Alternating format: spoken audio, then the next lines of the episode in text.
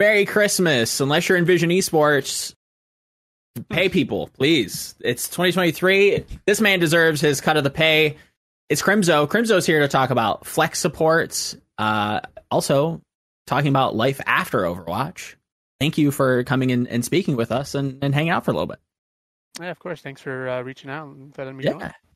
Yiska, are you ready to wave your hands in the air and, and move people around mid show? Yes, absolutely. Like I, I, I'll be honest. I haven't set my first yet. Um, Uh-huh. but the bottom tier is awful. Like I, I Mm. don't know how to move people around in there. Um, there, there are com- some categorization troubles. What's the flex support? I guess, especially in Overwatch 2. Um, true. How much do you want to wait? Performance in season one, that that type of stuff, right? Um, but yeah, I, I feel like this was not the most challenging uh list, but it Hmm. it still wasn't easy.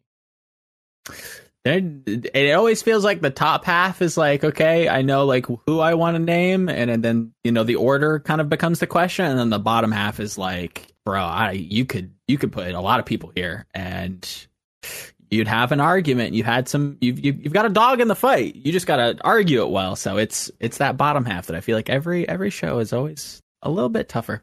Um, but we are going to talk about that. We're going to talk about you know what's going on with Crimzo, what's going on after Overwatch, all that good stuff. But before we go into that, we do have to thank the people who make this show possible, the page producers, the people who support the show. If you can't support the show monetarily, do all that influencer stuff, like subscribe, download the podcast, comments help too. All that all that helps the algorithm based. God bless the algorithm. Um, but episode 327 for Flex Supports is brought to you by Battle Card Refund, Bean, Bronze Spot, Boo How, Volshin, Rexane, Volamel, and Sugar High, and our YouTube members, I am DRW, Brother Adam L, Ice Am Gel, Fire Element 6, and AK. Crimzo, retirement. Talk to me. We're done. Uh, well, you know, it was a long, long season, long career. Um, just kind of got to the point where I wasn't really enjoying the game too much. Hmm. Um, you know, feeling the need to kind of like work on my personal life because, um, as when you're a pro and you're traveling every year and you're on different teams and all that for like eight months out of the year, it's you know it's hard to kind of like keep up with your personal life and everything Yeah. kind of gets put on pause. Um, but you know now I'm I'm 24. I've you know I've had four years with my girlfriend. Like it's time. I feel like it's time to kind of move forward, and especially like with the uncertainty of the future, um, Sure. it feels like a great time. Um, obviously, I'm still like open to like you know going through collegiate or like uh, becoming a coach uh, in the future at some point. So I'm not like completely closing the door, but definitely um, prioritizing kind of like myself right now. I think that's that's a that's a noble cause after, you know, a lot of people forget being picked up on the ladder, doing like the the pre Overwatch League stuff through like contender season zero and whatnot. Um been around, kicking kicking around for a long time. Long career. Seeing it all. And then Yeah. some. Everybody wants to talk about punks fighting through the gulag. Boy howdy. Crimzo, I feel like you've you fought through some too. Oh yeah, You've had to I've be got- rezzed a couple times. You gotta you got- gotta get the money cash bags, whatever these Call of Duty kids are doing these days. I've got plenty You got of some war stories, right? plenty of stories, plenty of experiences. Um, you know, it wasn't all bad, but Sure, there of def- course, there of course. definitely was some bad. There was some good. um, it, it was it's been it was a crazy four years. I would say that. We we were kind of talking a little bit before the show, and you're like, "Yeah, I don't, you know, I don't have any scrims. You know, I'm kind of free." Is it weird saying that because of how like regimented these last like four or five years have been? Um, yeah, I mean, usually around this time, everybody would kind of Mm. like know what's happening for the next year. Yeah. Like you know what team you're on, you know like when your flight's gonna be. You kind of like are like mentally kind of prepared for like that when that happens. But right now, it's just like, oh man, I got so much free time. I'm just chilling. Like you know, it's it's nice. It is nice to have like that free time to kind of you know do whatever you want. Um, but at the same time, you know, scrimming is always Sure. going to be fun. Competing is always going to be fun. Um, so I do miss that a little bit, but you know, I also just enjoy you know, having time off and just relaxing. Mm-hmm. It's a different life. Yeah, I mean, Can't you, imagine. you were also like one one of the more well traveled uh, Overwatch League players, right? Like having been in four teams, I think it was, right? Over Yeah. over your time, I don't think there are too many players that are that have Mm-mm. cracked the four. I really want to go for the five for five, become the world's first five team player. Five I think jersey there's- I think I don't think there's a five team player. I don't think so. No, I don't think so. Four is four is hard. Like even like playing for four years is like that's a pretty small list. But four different teams. Yeah, I was trying to connect like I was trying to collect like the Infinity Gauntlet of teams, but I'm one I'm one short unfortunately.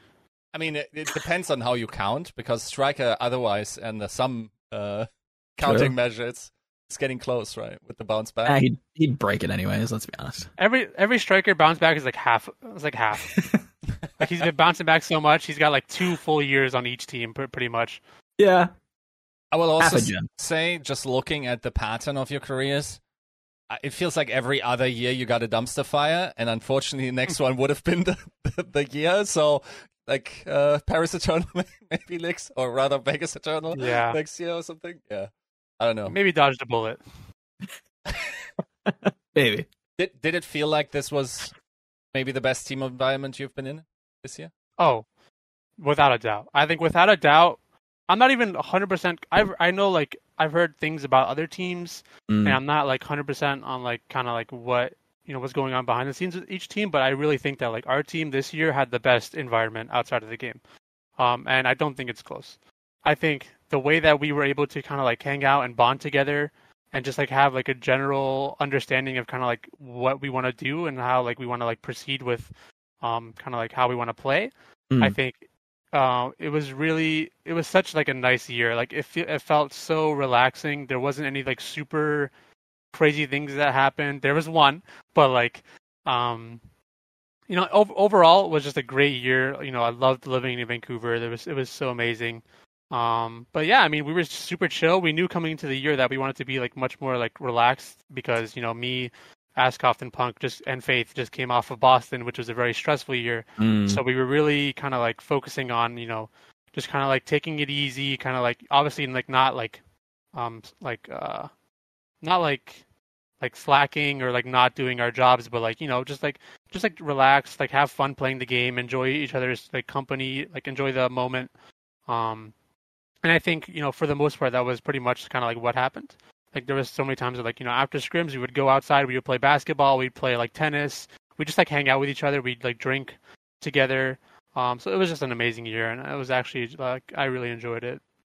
It's good because it feels like the more that more information disseminates out from the league itself and people are sharing more and more stories, the more it like I think Gator talked about this on the Uncoachables podcast, so like unturn them.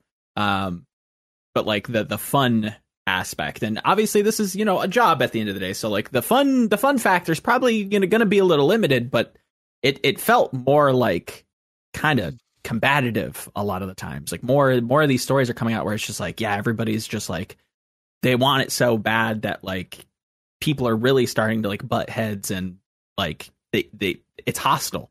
And that Vancouver like environment seemed like it was very much not that. And like you guys kind of like chilled. Do you think that kind of like benefited you guys in the long run? Um, I think for a lot of this season, we we did pretty well in terms of like I mean obviously like the season itself like overall we did pretty well. I Um, I think that towards the end, Mm. I think it did maybe kind of bite us in the ass where we weren't like putting in as much effort as the other teams Okay. because that was kind of just like the you know the the idea of like the environment is just like we're gonna have fun, Right. we're gonna chill, we're not gonna like completely like do nothing, but we're, we're like you know we're just gonna like have a good time. Um, and so like towards the end of the season, especially like in play-ins, um, I did personally kind of feel like the lack of like um preparation sure. and kind of like reviewing. Um, so that is something that you know I wish we took a little bit more seriously towards the end. Hmm. Um, and you know there was times where like I would try to kind of like coordinate like reviews myself because like I felt like it was important to um like get these things down because obviously you know we're going into the play-ins. It's like the end of the year. Everybody's trying really hard. You know teams are reviewing very hard. Um, so we need to be able to kind of like you know match that in some sense because like the player the problems on our team is not really like um like talent wise like i feel like talent wise like we are very much like competent. Like we can take on like a lot of the teams. Um i just think that uh it's important to always kind of like um stay on the same page. Um Sure. and sometimes that's a little bit hard to do when you're not kind of like reviewing and talking about things all the time. And then uh especially you know when we had Heesang he sang doesn't speak much English. Right. Um, and uh, our general like plan for him was to just kind of like let him play the game, let him have fun, uh, because you know he is a very good player. It's just Mhm. like I like it seemed like he was like just there was too much pressure on Shock, and he kind of crumbled. And Yeah. so like we just had the mindset to like you know let him play the game, let him have fun, do whatever. Um, but obviously since he doesn't speak too much English, it's hard to coordinate. So that's why like reviews especially would have been pretty important. Um, but yeah, I think I think that's kind of just like how things went. I think towards the end it did kind of bite us in the ass, in my opinion. Okay. Uh, but overall, the entire year was it was really fun. I, I really enjoyed it. Can I ask a selfish question? You talk about how like Heesang that, that the mo with Heesang towards the end was like you know let him just kind of have fun and, and play his game. I, Yeah. I vaguely remember. I think it was that first uh, Defiant head to head um in the upper bracket finals and in the play-ins. You know, long series. Was that not like that series where like Heesang's running on these like big soldier flanks? Was that kind of just like him doing his own thing, or was that something that you guys had kind of like prepped? Um, for, well, it is. It's a little bit of both. Okay. Um, we we told like uh, he kind of like can do whatever he wants. We can like tell him kind of like what we want him to do, but then it's Okay. like up to him to kind of like interpret that and do whatever Sure. he wants. So we can tell him like, oh, Heesang go for flank or something like that, and he'll Yeah. like go. Um, but you know, pretty much we would like push him a little bit to like do what we kind of like wanted or like what we needed from like a macro sense, but Mhm. for the most part, he was just kind of like doing his own thing, playing his own game, kind of like rank, like su- like super plus ranked mode Yes. for him. Um, but I mean, it was it kind of worked. worked. It was Yeah. super successful. It was so annoying. Like I, I remember like looking at those vods and like trying to see it from like a top down perspective. I'm like, bro, this has to be so fucking frustrating for like Hydron and like their sports like coming back off rotation, like on push when you're trying to like rotate to all these different points. And Heesang just could be behind that dumpster or just could be behind you and spawn, like just constantly being a nuisance. Like, and it was, Yeah. I, it was kind of successful too.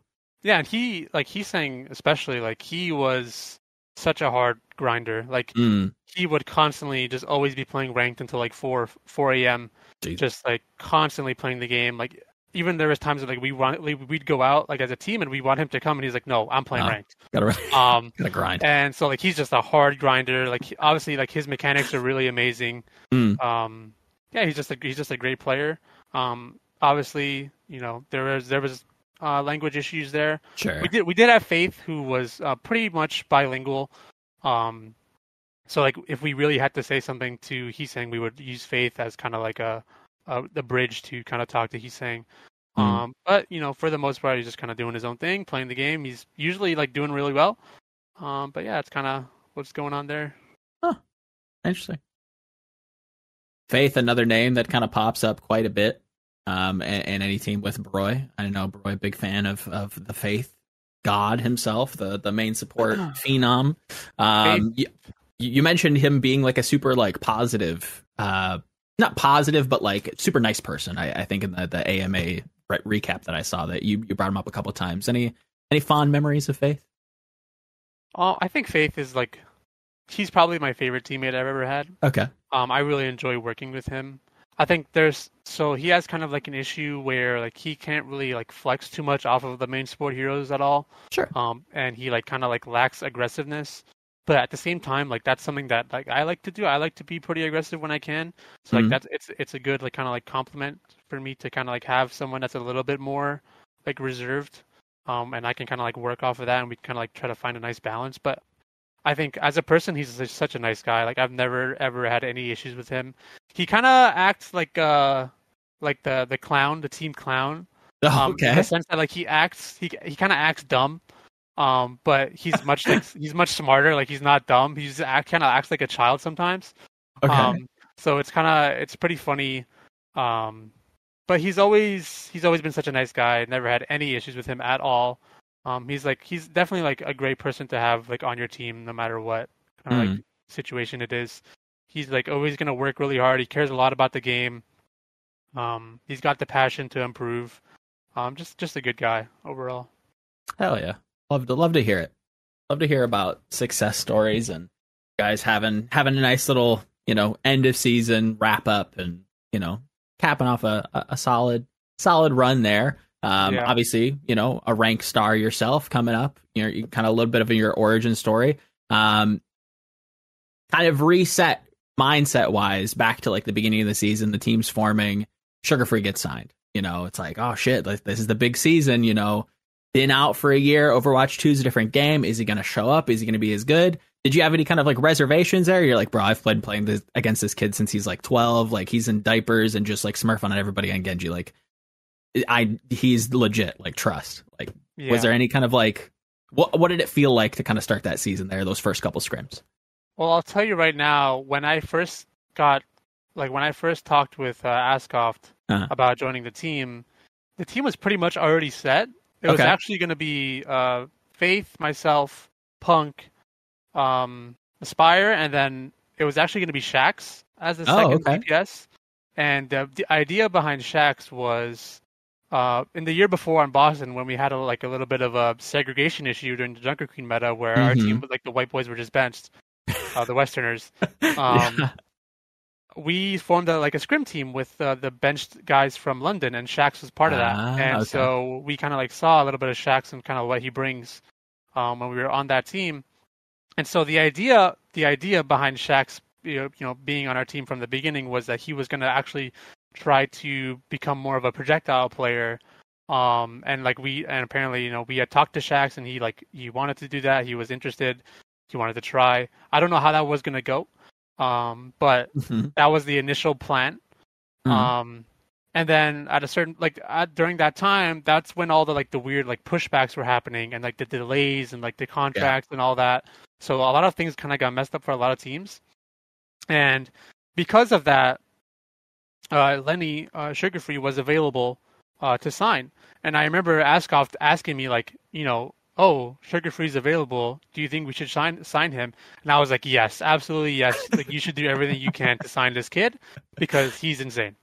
He's insane. I know he's been out of the game for a long time, but like I played with him before. Like, I played against him before. Mhm. I think he's he's a really good player. He's an actual like he plays the projectile characters that we need someone to play, um, and not more of like a project. Um, and so I thought like as soon as I heard that he was available, I was, I thought you know def- we should definitely we have to get this guy, and if we do, like our team is going to improve like a lot. Mm. Uh, yeah, absolutely. I think it was. I think everybody coming into the season had like a fair. Anybody who's like, ah, well, we'll see. Like, every obviously super hyped up and like has a a, a storied contenders career. You know, playing with the ATL lads and whatnot. But you know, we'll have to see what he looks like. You know, a year out. You know, new game in the big league. You know, it's it's it's a different caliber up here and. Fuck me if this kid did not just absolutely come in and just large man everybody just actually just dominant in some of these games and even in some of those like early scrims obviously like preseason was kind of a, a, a leak fest if you will um and looked phenomenal there and i think every, that kind of built the the excitement and just kind of took it and ran with it Yeah, Just- he was he was supposed to get signed to Glads before all the like delays and weird stuff that Damn. happened, and they really messed up by not signing him. Like, like I, I was actually so surprised that they, like if, yeah, if they had like Kevster sugar free DPS That's line, that's that's an insane lineup. Um, and yeah, I think another good thing about like Lenny is that he he's a very like he's very like go with the flow. Like he'll Hmm. he'll like kind of like listen and he's not like he doesn't have like a huge ego like he's not like a super like stubborn person. Like he's very like go with the flow. He'll do like if you ask him to do something he'll do it. He'll try it. Um and i love that about him. And i think like yeah he's just a really good player. He was out of the, he was out of the game for a while. Um but you know he picked up right where he left off and i think he was uh, he was pretty dominant. Yeah i'd say so. I'd say bringing it bringing it home for some western overwatch enjoyers you know? Just uh, Yeah. a, a, a, another name to put up there on some dream teams. And yeah glads that's uh a bit of a fumble but you know th- those delays were i think probably shuffled quite a bit i know yiska probably can comment there that you know whole lot of whole lot of cards got shuffled around and and those those early preseason you know scouting Yeah. reports I'm- and I team mean- builds Yeah, Gator even said that he offered uh, sugar free. Um, I always Yeah, just assumed that that's where he was going to land. Was just like, oh, come on, like it's he's going to go to Atlanta. Like if he ever comes back, like that that that's you know that's his crew. Like he's played with those players before, knows some of the staff now. Like why wouldn't you? And you know, there, there is a world where I'll I'll I'll leave open to interpretation what this means. But if sugar free goes to Atlanta, Dallas wins the league again. Uh, huh. I feel like there's a strong possibility that that happens, uh, based on just you know like how how the chips fell in the end. mm, Yeah, he, from my understanding, Lenny just didn't want to be benched. Like he wanted to play the game. Right. Yeah. Um, he heard about you know the roster they were bringing in. Yeah, like that's that's an amazing roster, but at the same time, like he's been Wanna out of the play, game for a yeah. while. He wants to play, you know, and I totally understand that. And hey, good for us. it worked out for you, yeah. Yeah.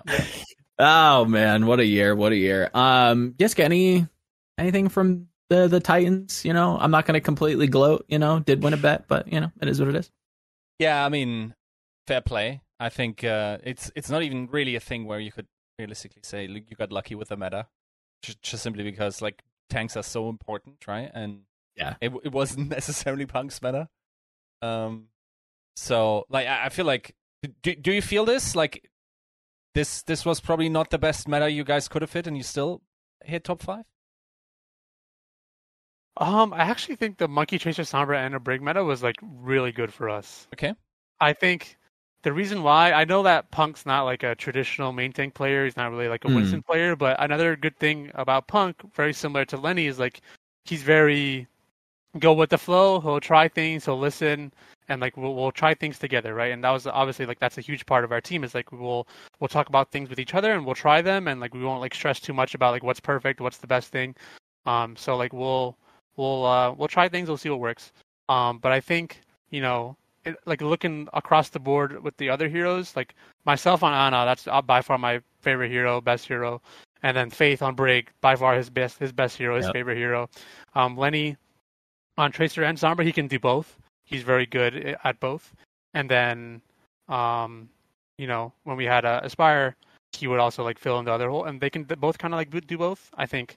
Hmm. Uh, and then Punk on Monkey, he was really smart.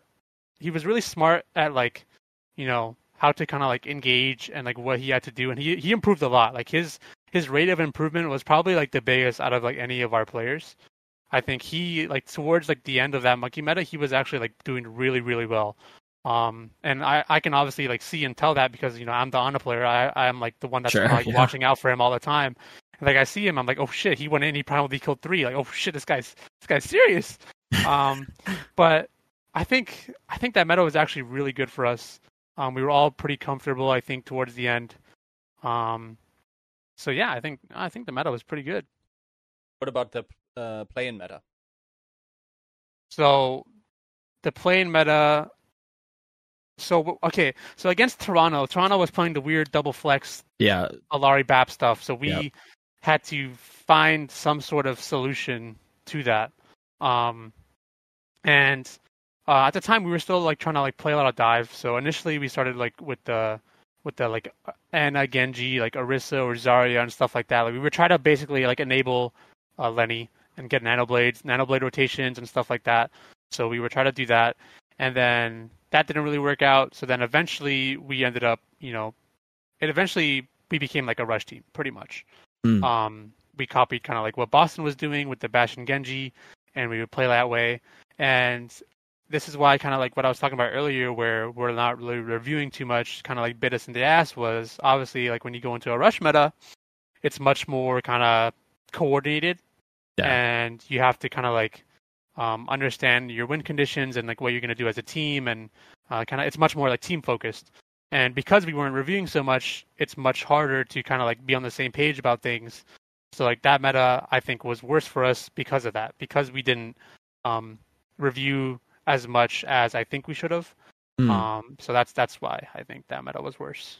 kind of comes down in these metas because it, it does feel like even some of the coaches and the players now are kind of differentiating like almost player styles like oh they're a great like rush player and it, it almost kind of feels like they're talking about like oh they like trade resources well or like they're very like, like they they coordinate with their team extremely well they're not trying to be like the the all-star like hero like i gotta do extra for my team i have to like try to make a play um Yeah. is is that kind of the the vibe there where it was just like we you know every little you know resource wasn't min maxed out all everything wasn't necessarily like perfected let's say Um. Yeah, I think that was a little bit of the issue. I think. okay Um. yeah, we we didn't really review too much. We didn't really talk about like the importance of like you know ult cycling and like planning and all that stuff. So like especially like in a rush versus rush, it's very like the the smallest details are what makes the biggest difference. And obviously like Sure. London are like the perfectionists where you know they've you know played rush for so long, they've talked about it so much, they they know kind of like all their win conditions and all that.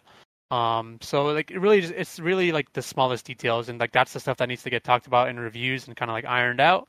Um, and because we weren't uh, doing too much of that, that's kind of like where like the flaws started to show, um, for us. Fair play. Yeah. London out here running like crazy if then statements with Sym TPs and apparently flipping the the the scrim meta on Gibraltar. Now apparently everybody's just running Rein all over the place. God bless. Yeah. Now they, Thanks, I don't Chris. think anybody can do it like them though. They are, they got that down. Like that is their comp. I think they probably, if I'm thinking about all the teams that have qualified for playoffs, they're like the one team that nobody wanted to qualify for I bet. playoffs. Yeah. Just I don't don't give me London. Playing against them is just such It's a different headache. game, right? And like even like during like during the year, like there were so many teams that like just did not want to scrim them. They would like be hard blacklisted because they would always be like when they played dive, they were awful. Like they were just Sure. the worst team ever. Um, but obviously when they go back to like their comfort and what they know, like they were like really really good. Um, and you know there was a lot of times where I think that they even like struggled to people like str- like didn't respect them. Mm. Um, but I always kind of like admired them for kind of like sticking to their guns and like doing what works for them, even though it's not good for like, even if it's not like you know what's quote unquote meta. Um, you know, I've always uh, admired them for that, and I think like they they deserve that the the success that they've had. Hundred percent. Out here just running the uh the style. I always think that's the the one thing that I feel like Overwatch um didn't have enough of. And I hope that maybe we get, you know, going into 2024 is like these like super stylistic teams because they're fun to like root for. You know, you you have like everybody kind of running similar stuff, maybe some some differing opinions here and there, but you don't get too many like Chengdu hunters back in the day or like you know EU contenders and like oh yeah running like just weird one tricks off the ladder and just kind of like making shit up. Or London running Rein on traditional like dive maps. Like those are the ones where it's just like what? How is this working? Why is this so successful? Such a surprise. It's just, you know, it would be fun to see more of that. Be fun to have some some wackiness. But Yeah, feel like- calculated, no good wackiness. I feel like you always hear kind of like you know play to your strengths, play to your strengths and all that. But I mean, London definitely took that and ran with it all the way to the playoffs. Honest to Um, God, yeah. And you know, there's not, there's really, yeah, like you said, there's not many teams at all that like do that at all anymore. Mm, it's Um, hard. Yeah, it is hard. You, you like you really need to be bought in. Like you have to be Mhm. 100% bought in to like the idea that you know you were not, like it's so hard to play something different and then Yeah. lose with it and then see what the other team is playing and like think like oh man we should just play that or we should just Mhm. mirror like all that stuff like you have to be fully bought in and understand that this is the best thing that we have going for us this is what we're going to make work um and like a lot of teams just like don't it's just, it's really hard to come by you Yep, know to yeah. to uh, get that kind of like trust. Um, so it's really r- rare to see, and you know that's why I'm I'm saying like you know I'm I'm really I'm I'm glad to see London succeed because it's so rare, and I think they they deserve it. Yeah, I feel like this this this permeates throughout most esports where it's just like, you know, everybody comes into a new patch with all these ideas and then like one person I feel like Yiska, you can talk to you can you could probably support this with way more evidence than I can, but like everybody just like sees what works and then they're just like, well, obviously that's just the best, so we should just be doing that. I don't Yeah. don't ask me why it's the best, but like it's being it's super successful. Did like that felt oppressive, right? In scrims, like we should just do that. Like we need to unpack that and figure that out and not really figure out who we have as players and what they're super strong at. Um, and even sometimes as a player, it's got to be tough to be like, fuck, man, maybe we do just have to play Torb. Like I, I don't, I don't know that I want to, but shit, maybe it's good. You just got to try it out. Yeah, the game theory is like it's not just a state of balance as we like we always preached. It's a it's a Mm. social construct just as well. Who Yeah. who? Who's the Genji player that pops off and heaves the comp er, like to higher heights than it probably deserves on an objective meta level? Um, who gets to practice against who and invest in there, right? Like it's and it's also yeah, like the the the risk factor of willing into a comp where you don't know if at the end of the road, when you're well practiced on it, if it works against the current meta comp, also on the uphill battle that nobody will scrim you is it is a gamble that I usually have like would probably suggest to the lower ranking halves because you're losing anyway, right? But I think Yeah. like crucially for for London, they sort of like took that on when it was good, and then they always kept like a steady level where they probably always sort of could have made made it work to never be like you know one of the last three teams or whatever. If they had just consistently played that in almost every meta state. Yes, sometimes balance gets really wacky and they have a problem, but or you know, I guess there were were seasons where you couldn't play every hero that you wanted. But barring those um, outliers, I feel like if you if you have meta comp knowledge eh, that exceeds everyone else, especially at the bottom level, you it's really hard to be last. Yeah, I think that like especially the teams at the bottom, like I'm sorry, but you're not you're probably not gonna beat you're not gonna beat Lippenstalker in a Tracer No. Sandra mirror. you're not. uh, I'm. I'm just you know just an idea. So like you know that definitely like sometimes you gotta take the risk. You gotta take Yeah. the, the gamble. Um, I think some teams are like really just like scared of that, and um, and I think it, it should be something that is seen a little bit more, especially like from these lower tier teams. Like you know, go Mhm. go for something crazy, go for something weird, like talk about it, like play, try to like find out um a way to play against, kind of like play find out a way to play against the meta instead of like playing into the meta where like it's Yep. just obvious that you're you're so behind that um you're just not going to succeed and that's that's what london did is like they tried to play dive they tried to be a little Yep. bit more flexible they got absolutely shit on so that they went back to Rein right Yeah. so they but they tried they tried to they tried to be more flexible and that's important i think um it was really good for them to obviously uh pivot back to the reinhardt and not like keep going and like ramming their head into the wall um at some point you got to kind of like admit defeat Yeah. um, so yeah, I think that's definitely something that should be seen a little bit more, in my opinion, too. always always feels like it circles back to like that that goats debate like do you keep practicing it to try to chase up the the the rat race of it or do you try to break the break what's going on and try to like you know get back to playing overwatch in that way and it's it's not easy it, feels very easy looking in i would imagine but as like a player as a coach as somebody working in and around teams it's probably really difficult to kind of zoom out and see all of that and and try to make it up as you go. I feel like that's a we do kind of say play to your strengths very often, but like when you don't when you have a hard time deciphering what your strengths are because everybody's just playing the same kinds of things, like mm-hmm. that's a that's a tough question to ask, you know, a player like what do you what do you think about the meta? So like I don't know. I've spent 16 hours in the last, you know, day trying to figure out like where and when I should pack on Brig Yeah, in a brig mirror. Like it's I, I don't I don't really know. My brain's fried. Like I don't know how to just make shit up. You know, it's I I feel for you guys. It's tough. yeah, it's it's definitely like a big. Honestly, it's a big mental thing. Like you have to be Mhm. able to be like willing to fail and Yeah. willing to take risk. Um, to be able to like actually like pull these things off, and just most of, like obviously, just most of the time, it's just not something that people are kind of willing to do. Mm. they'd rather let's like play the meta, um, play worse, lose, and then blame their teammates because that's kind of that's kind of like how things feel like they kind of go. Um, and sometimes like people at the same time, like I think like if you want to like mirror these like better teams, like it has to be like from the point of like um learning and like improving that way. Um, so like if you want like there's in my opinion there's two different things you can do. It's like either you can mirror and try to learn, um, and like improve that way, or you can like fully take the gamble and like understand that you're not really gonna learn and you just want to win. And then at that point, it's about how do we beat this comp? How do Yeah. we like what can we do to kind of like uh, get the edge on like the other team? Um, so that's kind of like a thing that I think some people maybe have an issue with, um, kind of like this deciphering as well. It's like, you know, are we gonna do we want to like learn and like play the meta, or like when or like when do we have to like change to like okay we got to start winning? Um, I think London found a pretty good um, baseline for that, where it's Yeah. like you know at some point they really just like they pulled the cord completely. They said we're going back to Rein. Um, obviously, not every team has that kind of like you Sure, know, of course. ace up their sleeve.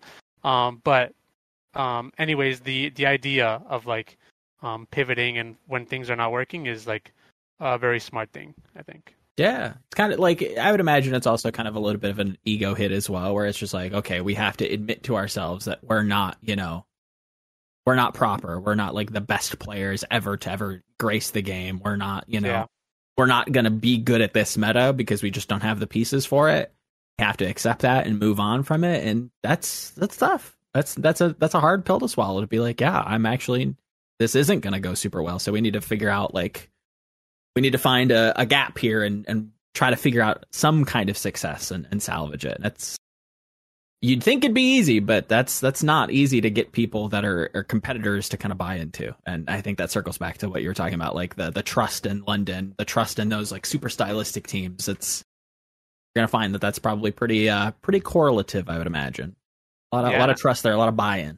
And I think like it all starts from the top, right? It all Yeah. starts with like the coach and kind of what the coach kind of like like the respect that the coach has from like the players um to like make those kinds of like decisions and kind of you know guide the team. Mm. Um, I think that's something that's also very rare. I think it's something that you know London does have because they you know, they've worked with uh, Christopher for a while. They they trust him, um, but at the same time, it's like you need to have somebody at the head of the ship that's gonna turn the ship, and then everybody's with like with the like Yeah. the head of the ship, and they're going that way too. Um, and that's hard, like especially like you know when you're talking about like mixed rosters too. It's like Sure. you know completely different uh, ideas about the game and like ways of approaching the game. Um, it's just really really hard. Yeah, yeah. It's they're completely different ideologies like you said the way that you view the game you know i feel like as esports fans like get more and more ingrained the more that you know you start to hear about like the the players that want to play at, you know the the peak level. They're like the peak the best case scenario like this is how the meta should be played. Let's chase after like optimal gameplay. That's the word. Um versus like you know more realistic. This is you know and i feel like that's where you get those styles. So it's it is uh as much as it's you know the the hands of the players in the server it's also like the the almost like attribute sheets of all of the players the pros the cons what they can do what they can't do you you kind of have to rpg it out a little bit sometimes and it's far harder than i think people want to admit um, Yeah. or can even conceive so credit to anybody who's trying to do this, doing it actively. Um, it's harder than it looks. I can only imagine. I, I can't speak from any expertise, but I'd imagine Crimzo, this shit was. I think, you know, in that same context, like going back to the start of your career, like was it was it similar? Was it different? Like what was was like the time investment different from like just grinding it out on like Envision and you know what what ended up kind of like finishing out with Vancouver? Like what was what were some of those like big like dang I didn't think of it this way or like I didn't expect it to be like this you know hectic or chaotic or you know what were some of those like un unforeseen things? Well, let me tell you, getting put on that Dallas team was like me just getting thrown into the fire. Like Mhm. actually just straight into the scorching hot fire. Um, everything was just completely out of whack the entire year. Mm. It was so difficult to kind of like uh, kind of get my bearings and like just focus on like the game and not have to worry about things outside of the game. Mm. Um, I think early on in my career, uh, I was a bit more like stubborn and would like feel like so I'm I'm very like opinionated in terms of like strategy. I like I love like strategy and like you know Overwatch theory and all that. Um, so earlier on, I had a bit of an issue where um I would kind of like have an opinion and it would be hard to kind of like change my Sure. mind. Um, I think as time has gone on, like that's gotten a lot. I've been like I've become a lot more like open to like you know things. Maybe I'm not right. That's fine.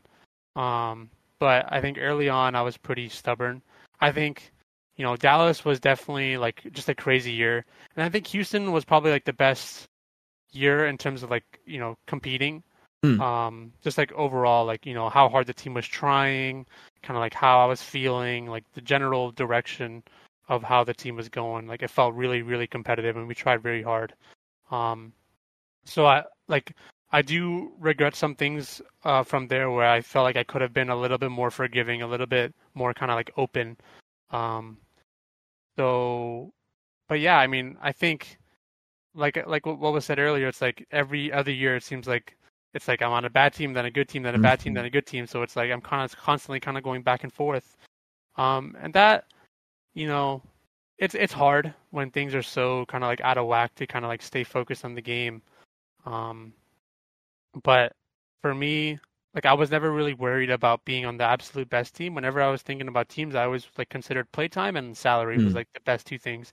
I could I could have gone to like a like a really good team and just sat on the bench, but I don't want to do that. That's boring. Sure. Um, I want to be able to play, and I want to be able to like help help the team like improve as a whole. Like, and then you know if things don't work out, then you know my idea was like, okay, if things don't work out, if I come here, I play my game, I do my job, and maybe my, my teammates are failing, then like the next year we can have some sort of turnover and we can try to improve that way. Right. But um, unfortunately, for whatever reason, like that wasn't really able to kind of happen.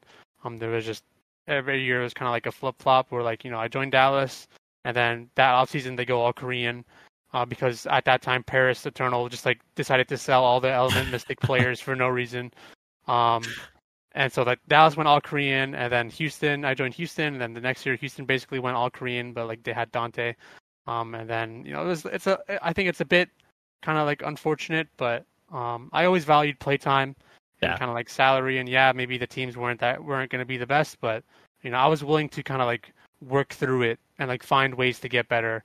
Um, but obviously, you know, it's a team effort, and everything kind of has to work in the same yeah. way for that to kind of happen. And unfortunately, sometimes that just didn't really happen. Hey, I respect the you know a non-paycheck stealer. You know, somebody who's out here trying to you know blue collar you know, it's it's an honest job.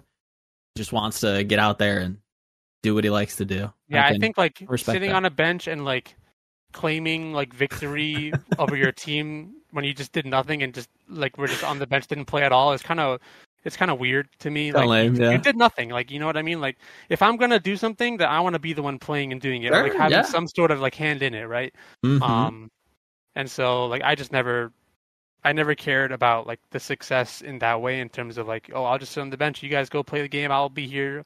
I'll have some water for you. Like I didn't care about any of that. I just wanted to play the game, uh, do my best, and that's about it. Feel that, feel that. Coach Moon need not apply. Do not try to court Crimzo into another Shanghai Dreamer run, and you know, no, no ring stealers. You know, he's yeah. he wants he wants that honest ring. I respect that. I respect that.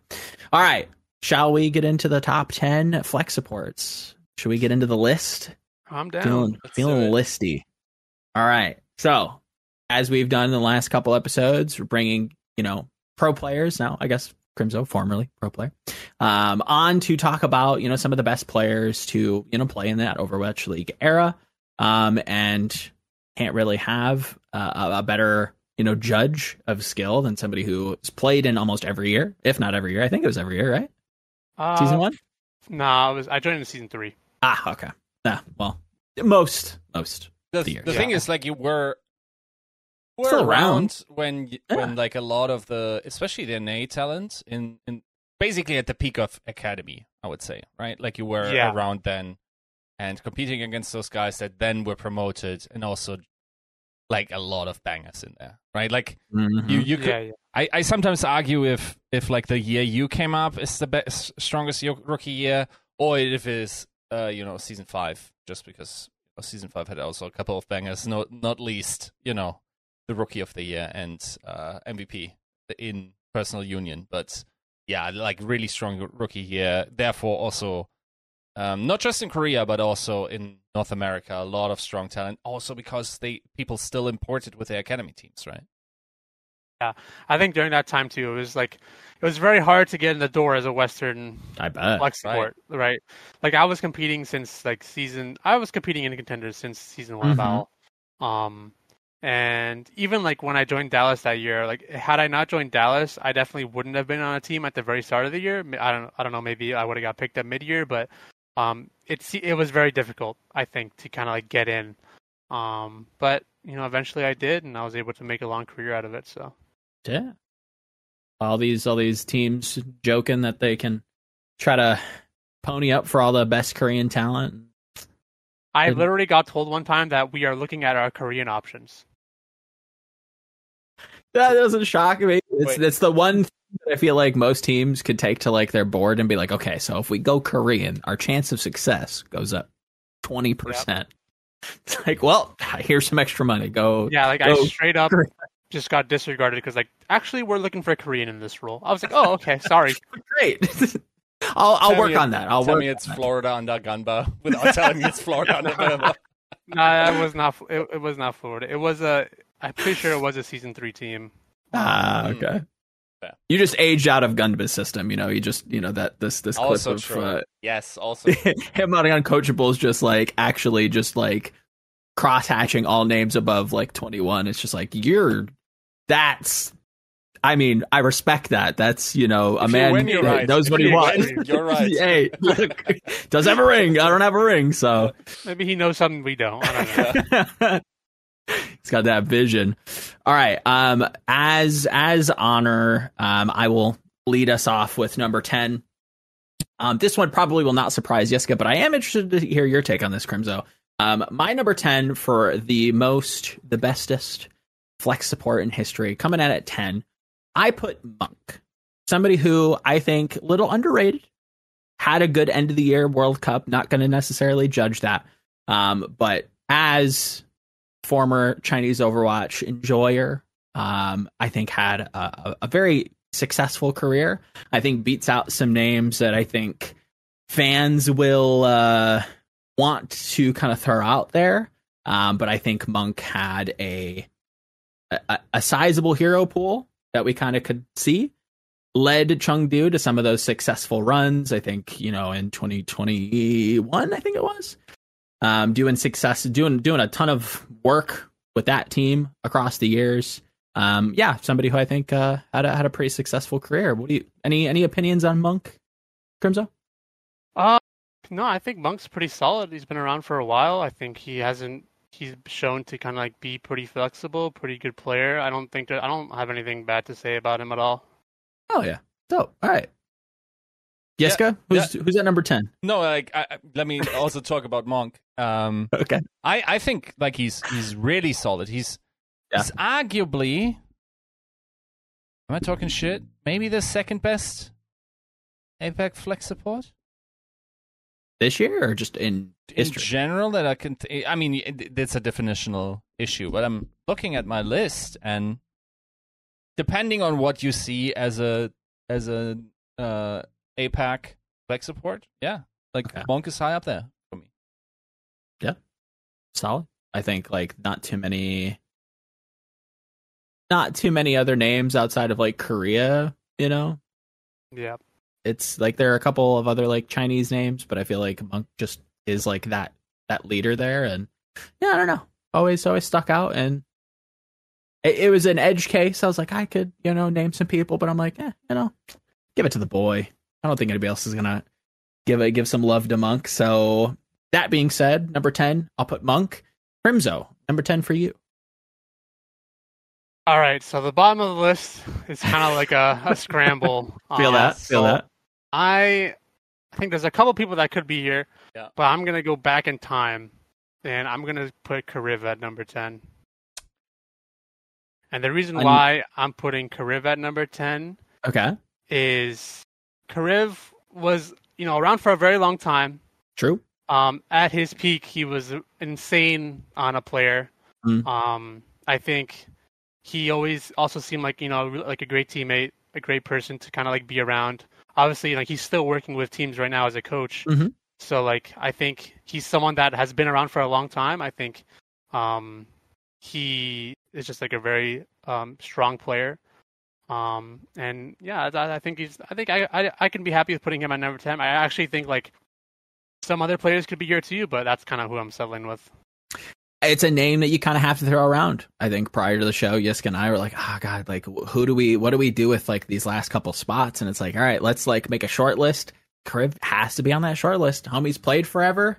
He's been around. Is does have some like insane place. Like I, I'll, Yeah. I'll forever meme on that Role Star that he won. That like Yeah. probably could have went somewhere else. That's okay. You know, it, it went how it went. The plays that he did make that, you know, I think captured the the hearts and minds of maybe the the voters and some of the fans, like kind of some sick plays.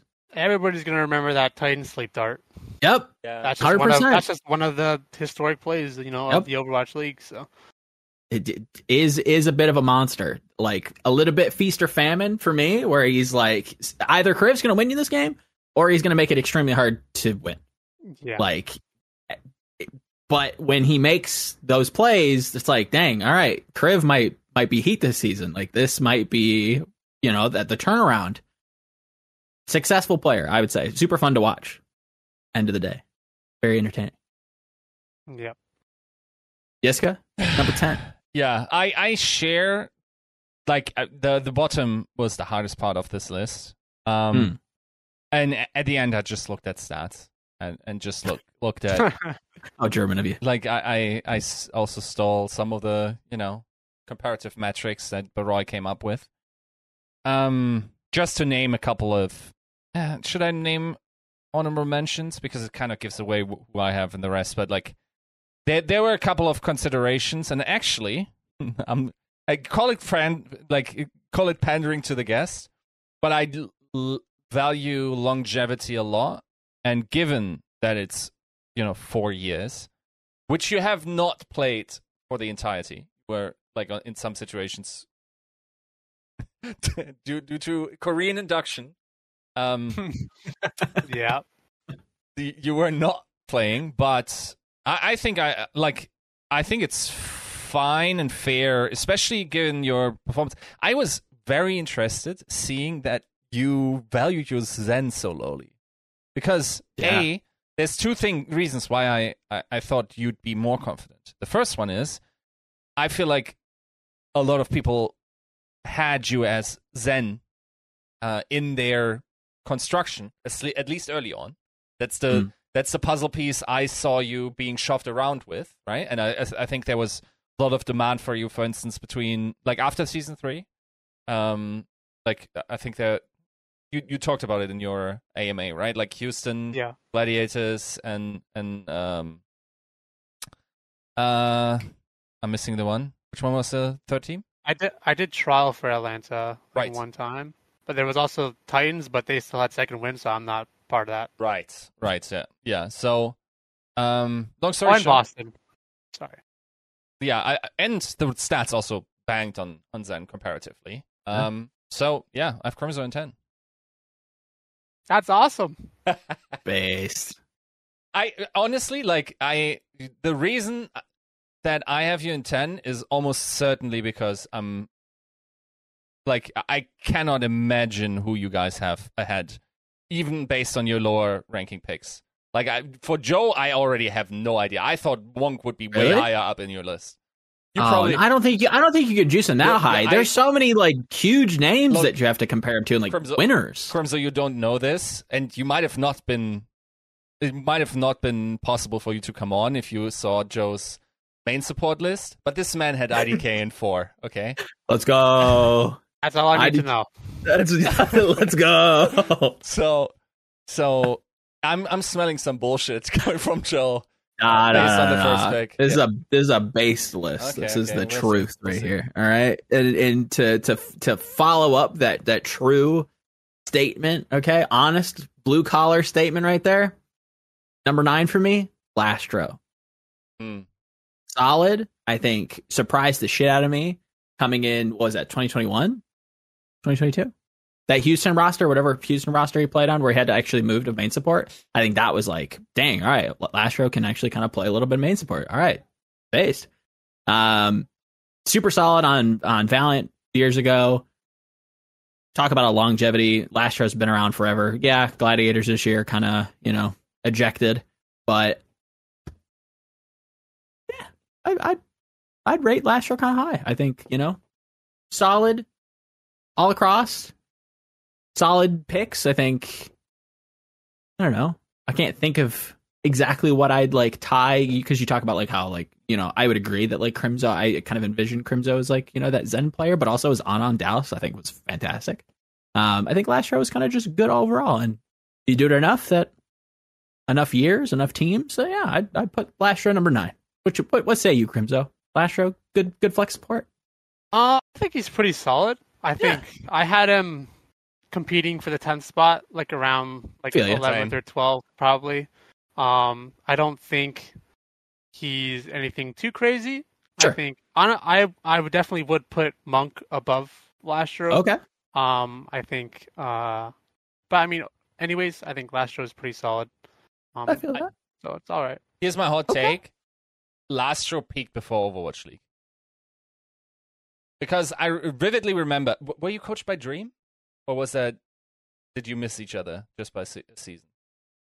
Uh, season three, no. No, no, you weren't. Right, right. Like, former Houston Outlaws coach, Dream, we had like a discussion where, like, there was a season where a couple of guys, it wasn't just Dream, but others also claimed that Lastro had a better contender season than Alarm. And I remember being very mad at that. um, that seems a bit crazy to me. yeah, that's a little. in fairness, he popped the fuck off and hard carried uh, during that time. And then, um, yeah, in the league, of course, like more like a player that uh, only got the chance to play on a big team pretty late, and then promptly, sort of like it, it's maybe it's a it's a little recency biasy that I value like the shitting the bed uh, pretty highly Yeah. in this season. But yeah, it's it's a guy that I've in an honorable mention. Certainly one of the guys that I had um, also in contention for ten. Yeah, I think you can't like anything higher than. I feel like even nine is like. ah. what really kind of sold me was like the main support stuff. I think like remembering that that happened and like being kind of surprised at that. I was like, oh okay, like it's a little bit deeper than I think. It's a it's a it's almost a different attribute than I think some of the players in the list. So I was like, okay, like I'll take that in consideration. I think it's pretty solid. Like as a player overall, primarily a flex support though. But yeah, that's that's kind of my argument for Lastro. Yiska, you're number nine. Change it up. dude. Okay, to explain to Crimzo, I'm uh-huh. actually the president of the Kariv hate hate train. Okay, like the hate that club. Like this kid has been overrated basically every season he was in the league, and somehow you got still got to put him in nine. I feel like yes, like as as Joe said, like the one season where he got roll start, he got it off two sleep darts, dude. Like that's it. Like during the most rel- like people get a ballot, they oh fuck, who do I oh two sleep darts? Holy shit! And it just wrote the name in. Okay, there, there, there was no more neurons firing than this during that uh, award season, but guy had some longevity. Guy Yeah. had some interest. I remember uh, there was there was some ominous uh, interest from Crusty. I would have liked to see that cooking during the during time. I think it's for the better in, in the end, especially if we get later to the um, into the list that this deal never happened. But there's there's also a little bit of unfortunateness in in Kariv's teams where he landed. Uh, the the fun thing about Kariv was that he he somehow felt like a smart, slightly smarter player than what he, you would have re- like thought of him based on the stories you heard behind the scenes of what kind of a person he is. You know, like not more like in the faith way. You know, in the Yeah, kinda silly, kinda goofy. funny, stupid guy. like, Yeah. with that spin and the whole agility stuff and whatnot. Um, but yeah, like by, by the mere fact that Kariv was also around um, and tolerated. Was he not a, an assistant coach even for Gunba? I think that guy. He- yeah? Yeah, he was on the roster and then he moved to coaching. Right. Like, Yeah. I, I don't think medi- me- mediocrity would be tolerated. So I just by by that uh, filter check of Gunba, I have to assume he's also very smart about the game because I wouldn't know, right? But yeah, Yeah. I, I think Kariv having him somewhere uh, down here is probably justified, and uh, putting him outside the top ten feels a little bit like hating. But maybe Joe is about to take my presidency away from Hey, Captain Hater, reporting for duty. I will Ah. also say, like, for what you said about him being very overrated, I think in general, my honest opinion is that support in general is just so overrated. Oh, I okay. think people think that flex supports are like very like highly rated, but for me, like it's flex support's the most overrated role. Mm, Um, Yes. because so like my opinion is like if you want to build a successful team, for me, I'm looking at supports last. Mhm. And I mean like you can't always you can't have someone that's like so far below like the Sure. level of like You your have to meet your- the- rest the- of the your check. teammates. Yeah. Like but I think like you can easily have like a solid support player and like win. But and like you have like deep, really good tank and DPS, but if you have like a really really good support and like mediocre DPS or tank, I don't think you can win.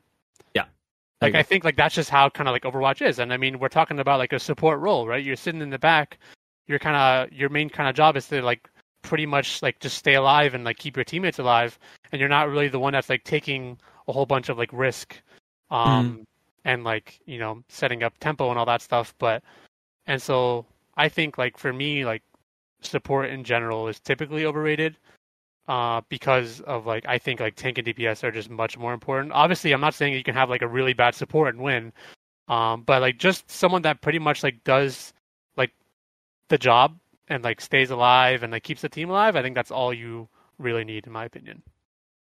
I feel that. I think that's that's always like a fun experiment to do. Is like, okay, if you had a set budget of X, like X amount of Monopoly money dollars, like where do you spend it when it comes to like an esports position? You know, like when you look at like League of Legends, like do you spend it all mid lane? Do you spend it? You know, how do you how do you spend it in terms of Overwatch? And I feel like everybody's got like slightly different opinions. Where it's like, yeah, I think a lot of people do see the the the flashy plays when it comes to to flex support, but is that as valuable as somebody, especially in Overwatch 2, that can play the entire tank pool? Is it as valuable as somebody like, you know, Hyperflex DPS that can play literally everything on the roster? Like, is that, you know, how, when it comes to like brass tacks and you have like a budget to spend, like, how are you actually going to spend it? I, Yeah, I, I- I would was- challenge people to think about it that way because it's probably not going to be a lot on supports. Yeah, I was thinking like if you were to do like a fantasy draft of like all Mhm. the players and like the history of the league, like uh, you're crazy if you pick a, like a support player with like your first two picks, in my opinion. Agreed. Yeah. Like, Yeah. I think you absolutely need to be like focusing on your tanks and your DPS, Yeah. and then supports. Like I said, like you can't have somebody that's like completely awful at the game. And have Um, a griefer, but come on. Yeah, you, yeah, but I mean, like tanks and DPS are just like they're just they they set the pace for the team, in my opinion, always. Yeah. Agreed, agreed. All right. Number nine for you, Crimzo. Who's who's Uh, not last? So my number nine is Monk. Okay. because similar to kind of like what you were saying, you know, solid, really solid player, like tons of longevity. I think he's been he's been doing really well um, in terms of like you know enabling like the spark kind of like DPS and tank. I think he is a, a player that does the job. Like he's not really gonna do anything too crazy, Yeah. too flashy, um, but he's gonna like be solid. He's gonna do the job. I think he he's a very solid player, and that's why I have him at number nine. I feel that. I feel that. Yeah. Somebody, yeah. I think a lot of my points agreed with. Yiska, did you let's let's let's let's make Yiska squirm a little bit. Do you have Monk on your list, Yiska? Yes, it's a number eight. Oh, okay. Well, there you go. There you Number go. eight is Monk. Yeah. We got a little little like step up effect. yeah, no, I I had to hate on Kariv a little. Um, but I I also th- legitimately think uh like he was d- during all the Chengdu eras, like when when he was with the team, like he was never a liability. It, it felt like. Um, I think there was a time when when he was like A or B, right? Like with Yeah. Huawei.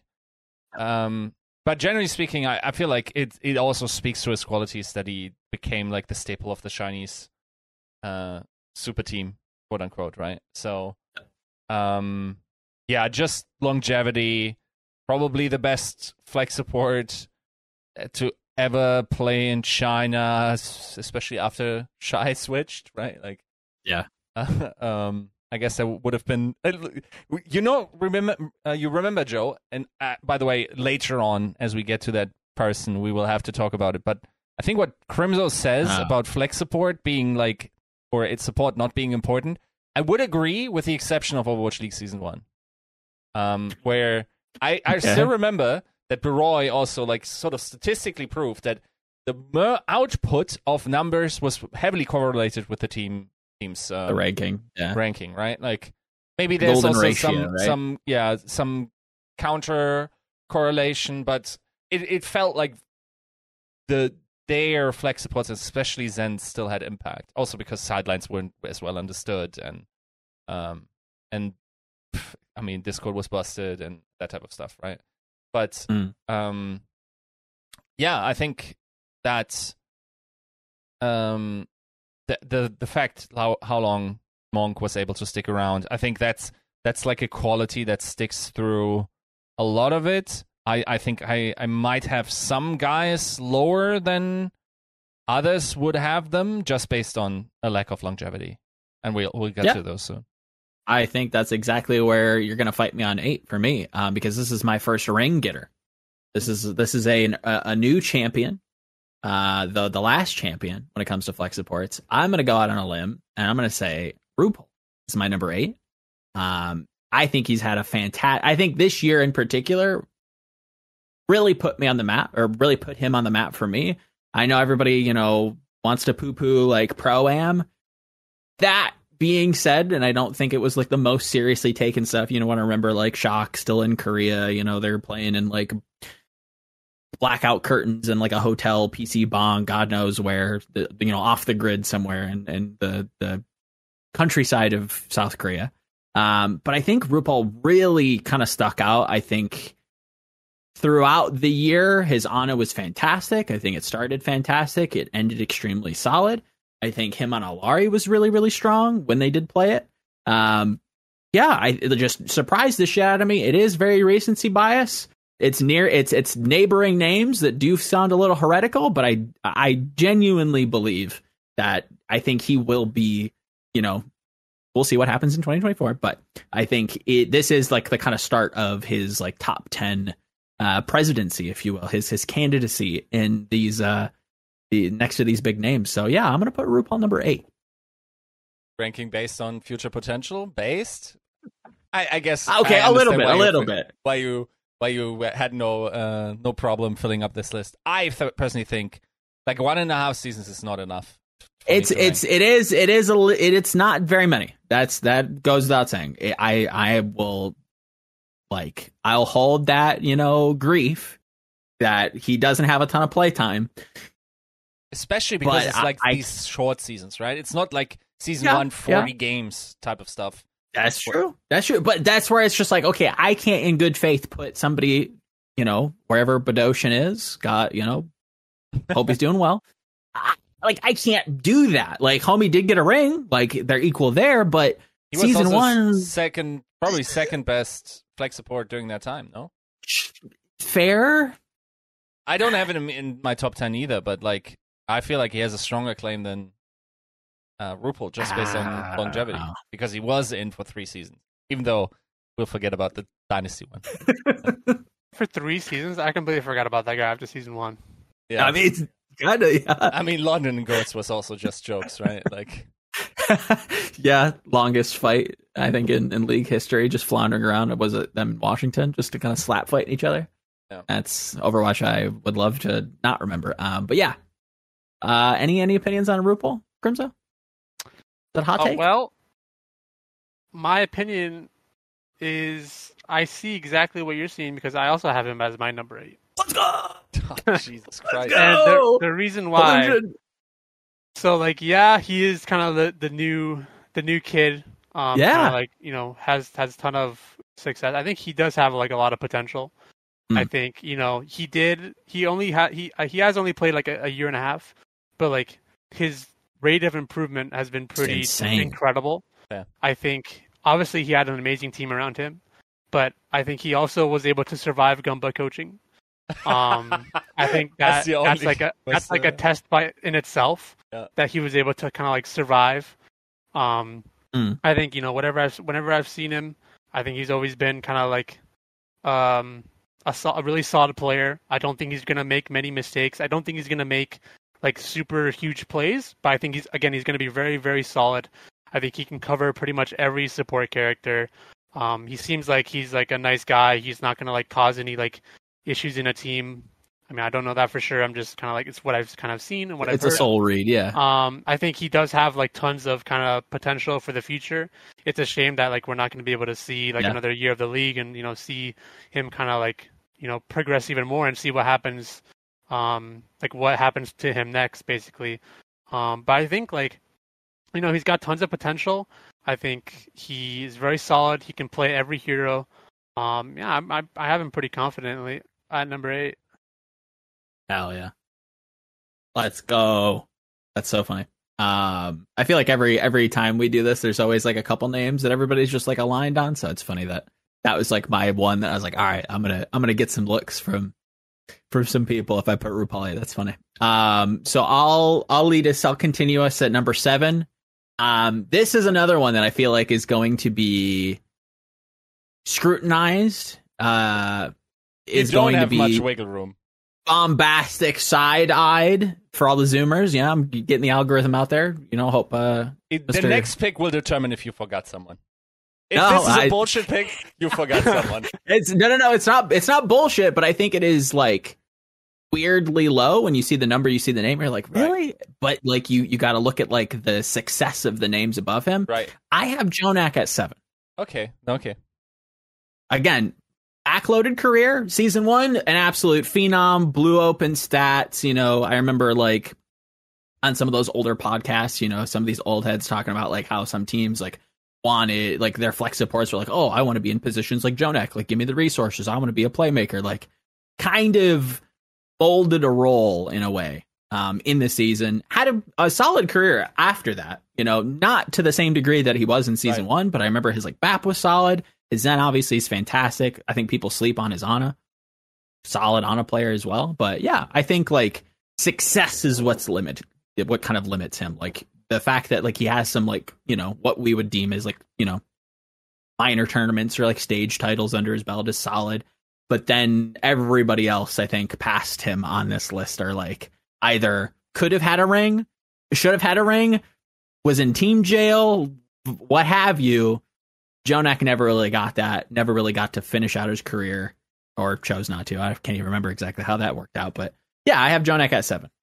Yiska, what you think? Same. Um, Aha, there it is. Yeah, I was concerned in the way you sold it because, like, I, I feel like the rest of the It feels weird though, right? a- Like to put Jonak that low, it's just like fuck. Like, but but Mm, no. you kind of can. Okay, number one, supreme hater moment. I don't think he was MVP in season one. Um, I, I still remain Oh. it, it should have been Profit, even though nobody believes Oh, this, and okay. everyone will say, "Oh yeah, that, that like he's about to say Carpe should have gotten it." Nope, Profit should have definitely gotten it. Hard. the the votes were atrociously bad, and Sure. especially the way who they gave it to was just like beyond the pale awful. Okay, um, Agilities three votes, Profit zero. Okay, um, but I think yeah, there is some longevity there. There could have been more longevity. I feel like that it was pretty well established that it wasn't his in-game skill that um th- not that I should consider this for the sake of the award, but like it, it signals that season three wasn't wasn't like just a career death and like a falling Yeah. off the cliff. This guy could have played season four, um, just like other things uh, got in the way. And you also have to sort of credit that he's the only support uh, MVP that we ever had, which true. True. is a phony one, but um, I I will say uh, that gets you into this relatively set club. I'm I'm wondering if Crimzo currently is thinking like, nah, I, I don't have that guy on my list, and I'm then I'm I'm wondering who who else you would get in there because like for for me here here it got like easy. It's just like shuffling around a little bit in there, Yes. like but Yeah. like after uh, like after seven I was good, and then I had to you know sort of Mm. ass pull. So, I do, yeah. Or I don't have much to say. I think he is on my list. Okay. He is in my top ten, but he's not at number seven. Okay. Fair. At number seven, I have Alarm, Okay. and the reason why I think obviously, I think he could be Alarm could easily be top three. Yes. Yeah. Um, in like if we had gotten to you know see him more, and had he played the game, um, in the future seasons, Um, I think that he was an amazing player. I think he was an amazing teammate. I think he could cover everything. He was he was my boogeyman in contenders. yes, Um. Yeah. Yeah, and I mean, yeah, I think he could easily be way higher. It's just Yeah. obviously tragic situation. Um, so yeah, I think I have alarm at seven. Fair play. I, I'll, I, I, I respect that. I'll just piggyback on it because we're here. Uh, Jonak alarm for me fairly close, um, but I Yeah. al- also got alarm at six. Um, Okay. s- So alarm, I think legitimately, and I'm not capping and I'm not adding any, you know, sentimentality to the situation because, um, because of what happened. I think this guy could, would have been goat had he played for the entire time. There was, I, I- feel like there was a myth, ar- like a a crazy energy around him, starting from contenders. Was a Mhm. crazy good teammate. I think mechanically you would have always kept up. I do not think there is a flex support that was top three in on every single role to the degree that Alarm was consistently. Um, had a, an amazing break, one of the first ones that were really good at the character. I think like overall that that kid was just like something else, but unfortunately he just didn't play enough, right? Like in Yeah. order to be uh, considered any higher here.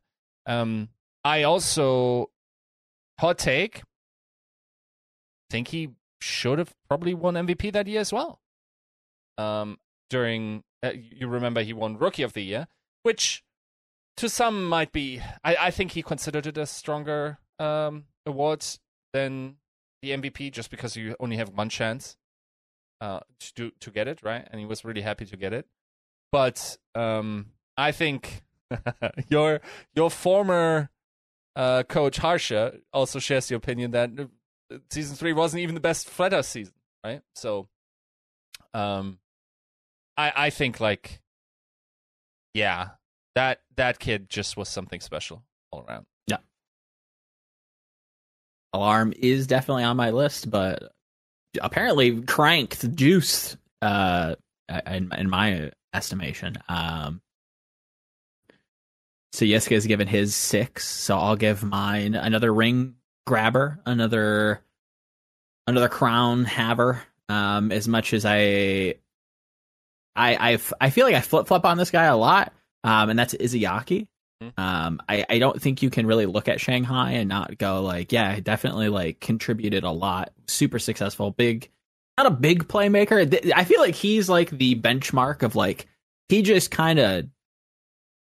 I, I I don't want to call him a role player because that feels like diminutive, but like just like gonna do the job, super super solid. He's gonna have his moments where he looks like a god, but like overall, there's nothing like bad to say about Izayaki, but there's also like not a ton of like extremely captivating moments I feel like I can remember about Izayaki. So I, that's where I kind of like he's kind of sits at that like average marker for me at 6. What do you what do you think about uh Izayaki Crimzo? I think if when I think about Izayaki, I think he's just a worse version of Shu. Ah, Like to me, I think he is a very aggressive player, Okay. similar to Shu. I think they both have pretty similar issues as well as like you know that aggression kind of gets them into trouble sometimes. Mm, Um, I think both can kind of play. I mean, I think Shu's is better at all the heroes, but sure. I think that you know Izayaki is a very solid player. I think he's definitely, um, obviously he's got a ring. He's a very very good player. I think, but I do think he's just worse than Shu, like just a worse version. Yeah. Feel that? So who who's who comes at 6 for you? What's what's the the, the halfway marker? Uh, my six is Jonak. okay. Yeah, That's my fair. six is Jonak. I was I was really flip flopping Jonak and Alarm six Same. and seven. I really was not sure, but um, for Jonak, it's just like obviously season one, random guy comes out of nowhere, just Yeah. absolutely destroys everybody on Zen.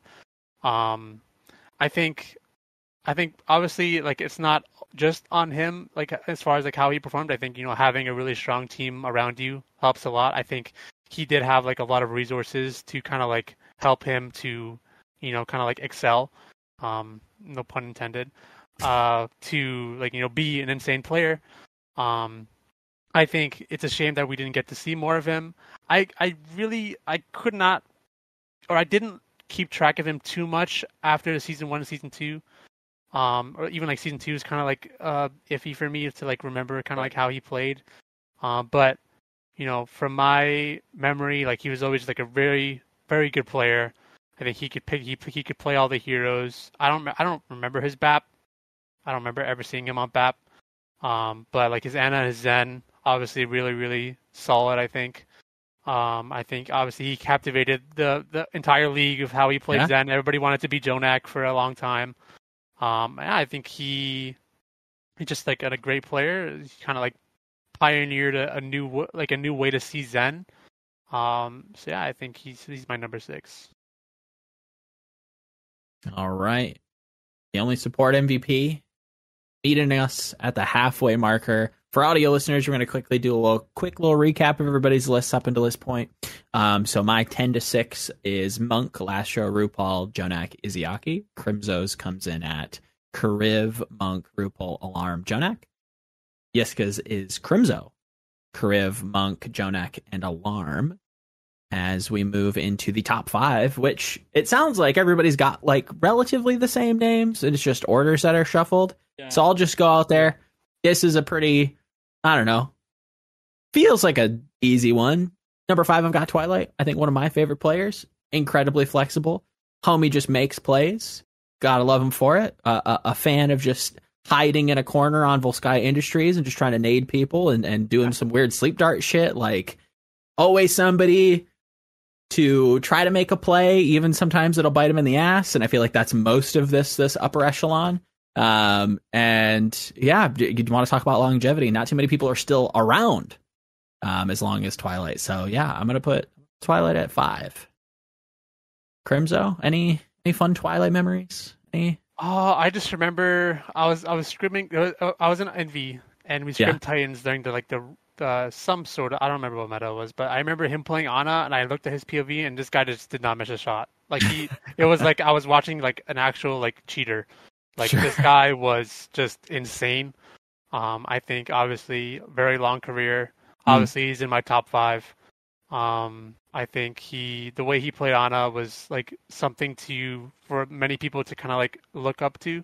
Okay. Um, I think he, yeah, he's a very, very strong player. I think there's not too much like bad things to say. Um, I kind of wish that we got to see like more of him, Yeah. um, and not like have him kind of like sharing playtime, which is which is fine. I just wish we could have seen, could have seen more. Um, but yeah, he's just a very strong player. Feel that? Feel that? Yiska, you're number five. Or any any thoughts on Twilight before we completely I pass mean, him up? We'll we'll get to Twilight for me. Okay, that's Um, fair. But yeah, it, it does feel a little like hating because my my five is Izayaki. Um, Okay.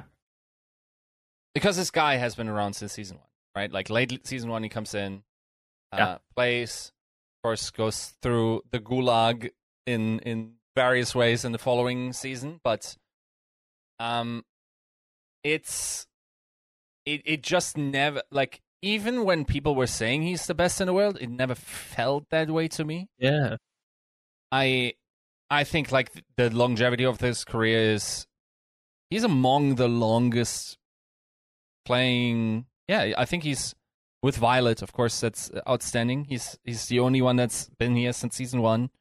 I guess you could consider like that uh, like that he still played a decent or more. I think this season than I, I did he play more than Twilight. It, it was kind of interesting that um those guys ended up on the same team. But yeah, like it's he has a ring. He has the longevity. He definitely like consistently top five uh, in, in during the seasons.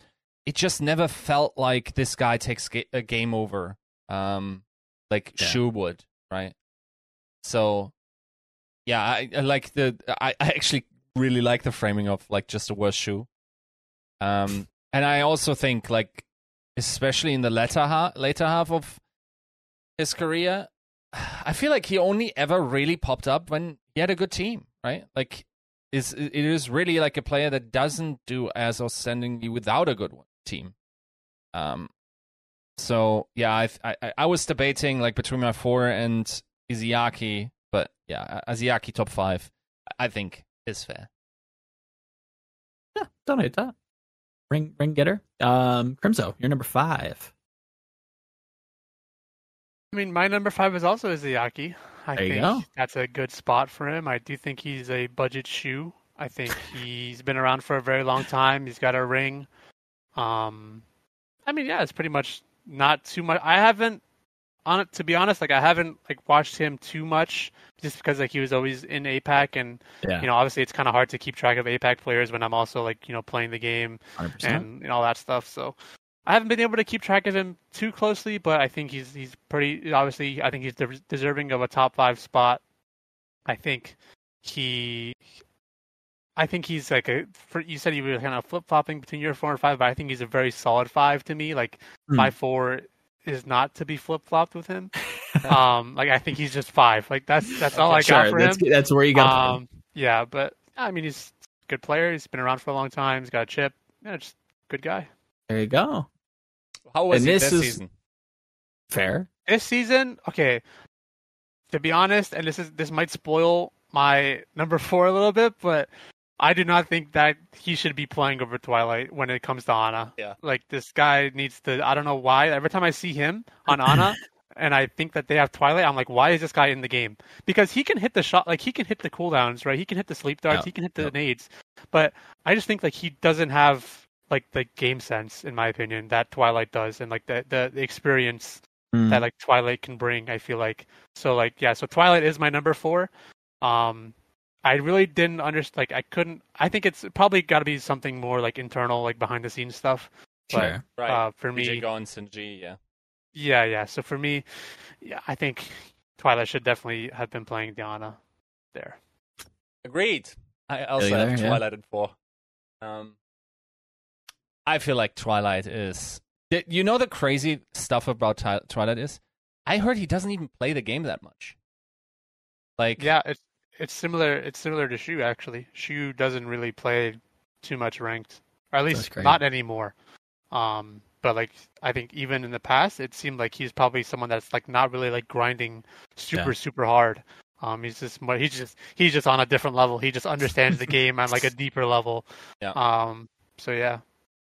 Yeah, I, I think like in hindsight, it it probably should have been obvious always that he was just like the most talented player with Haksal on that runaway roster.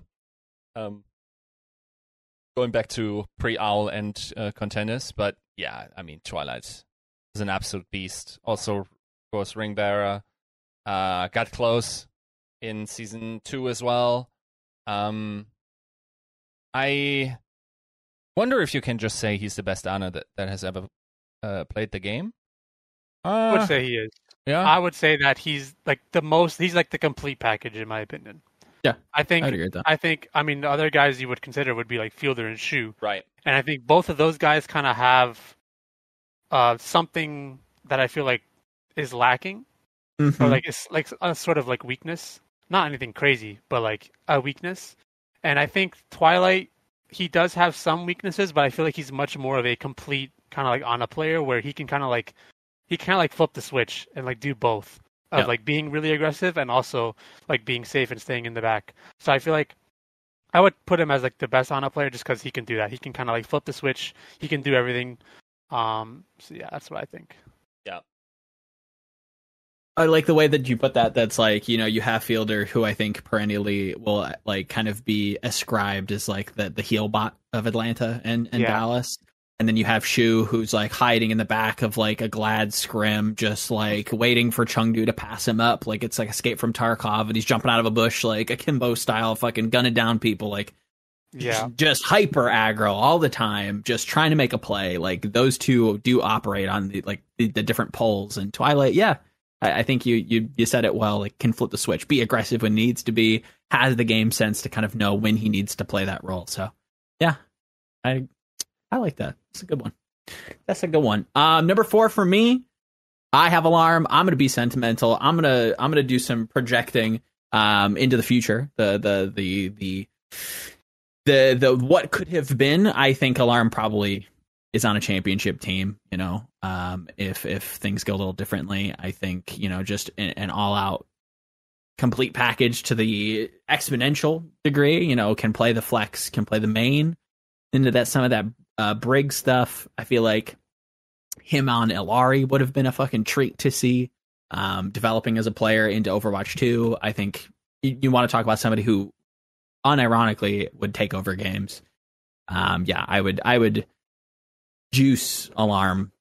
I, I, that, that's one of those players that I wouldn't hate if somebody was like, yeah, I, you know, if, if he's available, maybe I can like get a friend of his and like, you know, maybe I pay him a little extra. Like, hey, I feel like any of these top five players, if you're trying to like push that flex support agenda, that's the only way to do it. You get somebody like Alarm, you get somebody like Twilight, some of these other names we're talking about, we will talk about. That's the only way that you're going to be able to kind of push that forward. Outside of that, it's it's kind of mostly samey. So yeah, I'm going to have Alarm at four. I think everything else withstanding. a lot of the same points to echo there. Um, Yiska, do you want to ring us in with number number three? Um, I'm really interested if you guys. Okay, I here is the thing. He never had a ring. Okay, and the lack of the lack of performance on Kiriko also stung, which reflects badly on his work ethic. I think. So okay. I have to like, even though he's one of three, the, he's he's one of the best players of all time in his yeah. role, and he has the longevity, and he has done it on multiple teams. Um, I gotta put Shu in third. I th- I, I think like they, he had potential to do more. I think he should have like if he played his politics right, he could have been on better teams over his careers. If he uh, had practiced a little bit more. I think his, um, especially like his Kiriko, uh, while it was relevant, it could have netted better results. But rest assured, like that guy won the Gladiators stage, first yep. one. Like that, that play is still one of the most impressive, best plays of all time of, uh, of a single individual, just turning a match around. And um, yeah, mechanically a monster even as late as this season, I feel like I, I still remember that sleeped out on Capster. Um, mm-hmm. So yeah, I, I, there's there's not too much bad to say. It's just like I feel like I have to justify reasons justify as to keep it. him. Yeah, yeah. I feel that. Um, I think this is that feels pretty right to put Shu at third, and that's exactly where I have him. Um, we talked about you know Crimzo brought up like the the, the differing styles of, of those flex support is that like hyper aggro like playmaker style that I I love. Um, but um, and yeah, it's like I was just is Joe looking for you, Joe? Crimzo?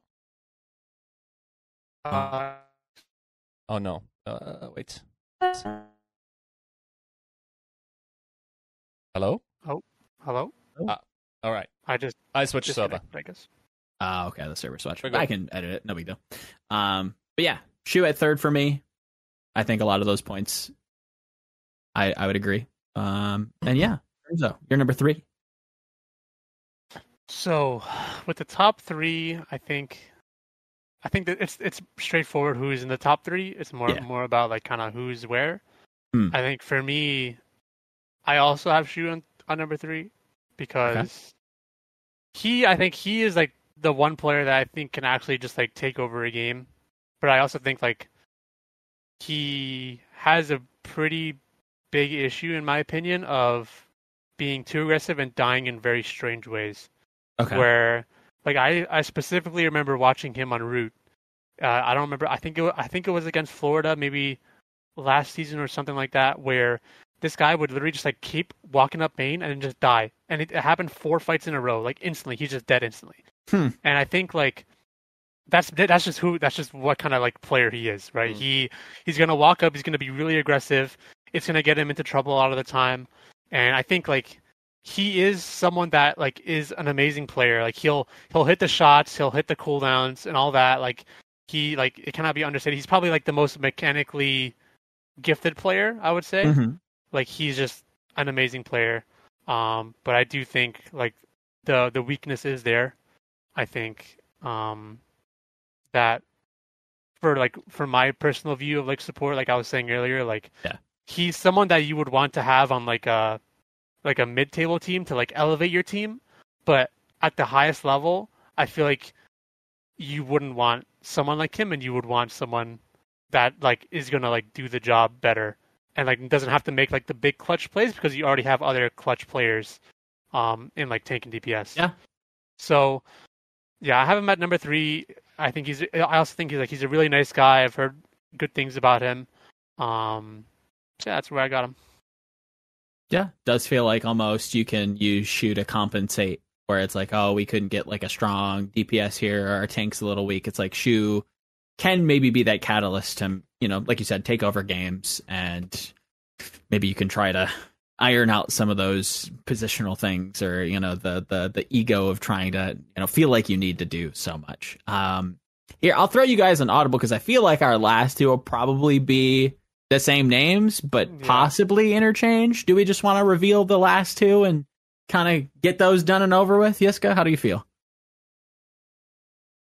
Yeah, I guess we could. Um, Uh oh. It's it's a hard decision. It's really close to me. It, Okay. All right. I, I think. I think- Okay, here's here's the consideration. I think Uh-huh. the reason why you have either first or second is a categorization argument, where Sure. you have to think about like, okay, Vi- uh, Violet was a main support player for Houston, but he also played a shitload of Kiriko. So that's a fl- is that a flex support? Probably most would argue yes. So in his duty as a main support, he played flex support heroes, and those should count towards this list, right? Is that's how I perceive this. It is really challenging to aggregate it in that case. Um, I think the first bonus that uh, Violet has over Fielder is before Fielder gets into the league. Wait, you Violet guys have Fielder? Oh, you guys don't have. Oh, okay, my bad. Just, just kidding. Just jokes, guys. Just jokes. It's a callback to not having Chiyo on my main support list. Okay, it was, It's Rolf. it was a It's haha. It was yeah, it's Rolf. I was gonna say Jay Hong, but whatever. Anyways, continue. Sorry. um yeah like before fielder even gets into the league violet already has a ring and he was one of the Mhm. best players on that team that year right um even though i would say that's not his best year then like you go into season three it's hard for fielder during that time right because he's he's still on ping and i think there's very little argument starting from season four onwards that Fielder was not just the best, better flex support, especially like because of the categorization fi- five and six, right? Yeah. Um, Fielder wins one in season five, so the the impressive thing for Fielder, for the argument for Fielder for me is, you thought this guy was a heal bot until he didn't have to pocket Fielders, and that was the dominant strategy. And then this guy also pumped massive damage this year was I, I think the highest DPS of uh, of all uh, flex supports for, for a large part of the season. Um, which just means this pro- guy just like plays what what is necessary. Now, being being a you know put into a heal bot position, just because he would have been capable of doing something else, still doesn't like we're not rating potential, we're rating actual play, right?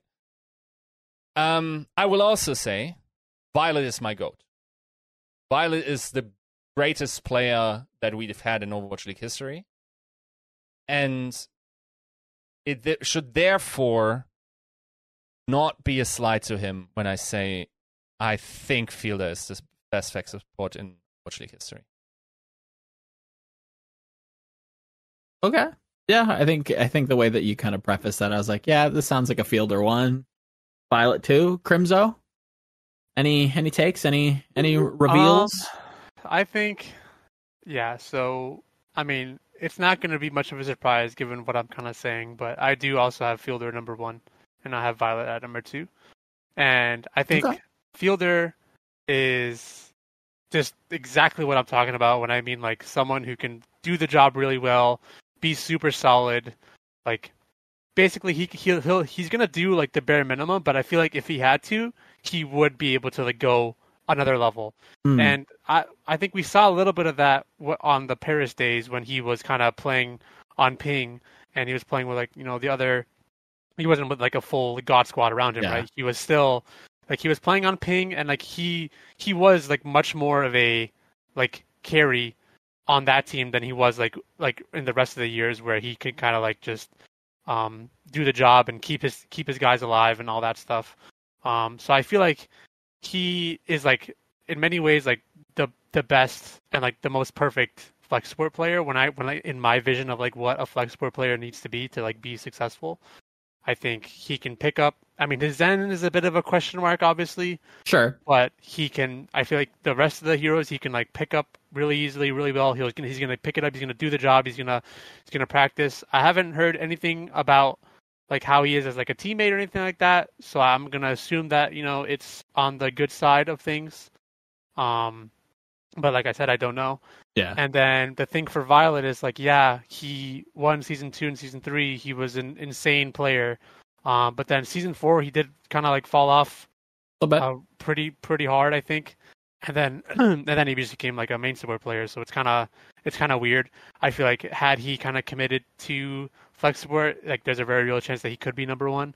Yeah. It's also very weird to me that like this guy just doesn't play Ana. Like I don't know why yeah, that's it's a so strange to me because like Ana is such like an important hero, Yeah. and maybe like if we had gotten to see see his Ana and like he was a good Ana, that he could even like take over fielder. But it's just a weird thing for me, um, that like he just doesn't or has never really played Ana, and like he's always had like Twilight to be there Yep. to play Ana.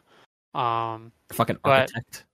yeah, but for me, like Fielder is just he's my number one. I, I do agree that Violet is probably like the goat in like the Overwatch League as a whole, um, for like his success and like how far he's gotten as a player and being able to like switch roles and all that. Mm. Uh, but you know, for Flex Sports specifically, I'm taking Fielder. you know the the way that you kind of like remind me of that Ana stuff, it does make this difficult, but it's tough for me to argue two championships, the goat status, you know, it, it does feel like we're we're splitting not splitting hairs, but like it is kind of a, you know, we're we're looking at like the tiniest little things. Um it, one whole character really isn't that tiny, but in the grand scheme of things, um yeah, I would put Violet as one, Fielder two. I feel like Fielder um is that to me is like that staple like safe player, you know, obviously, you know, these last couple years has had, you know, the god squad as you put it, um around him twice. You don't really need to do a ton.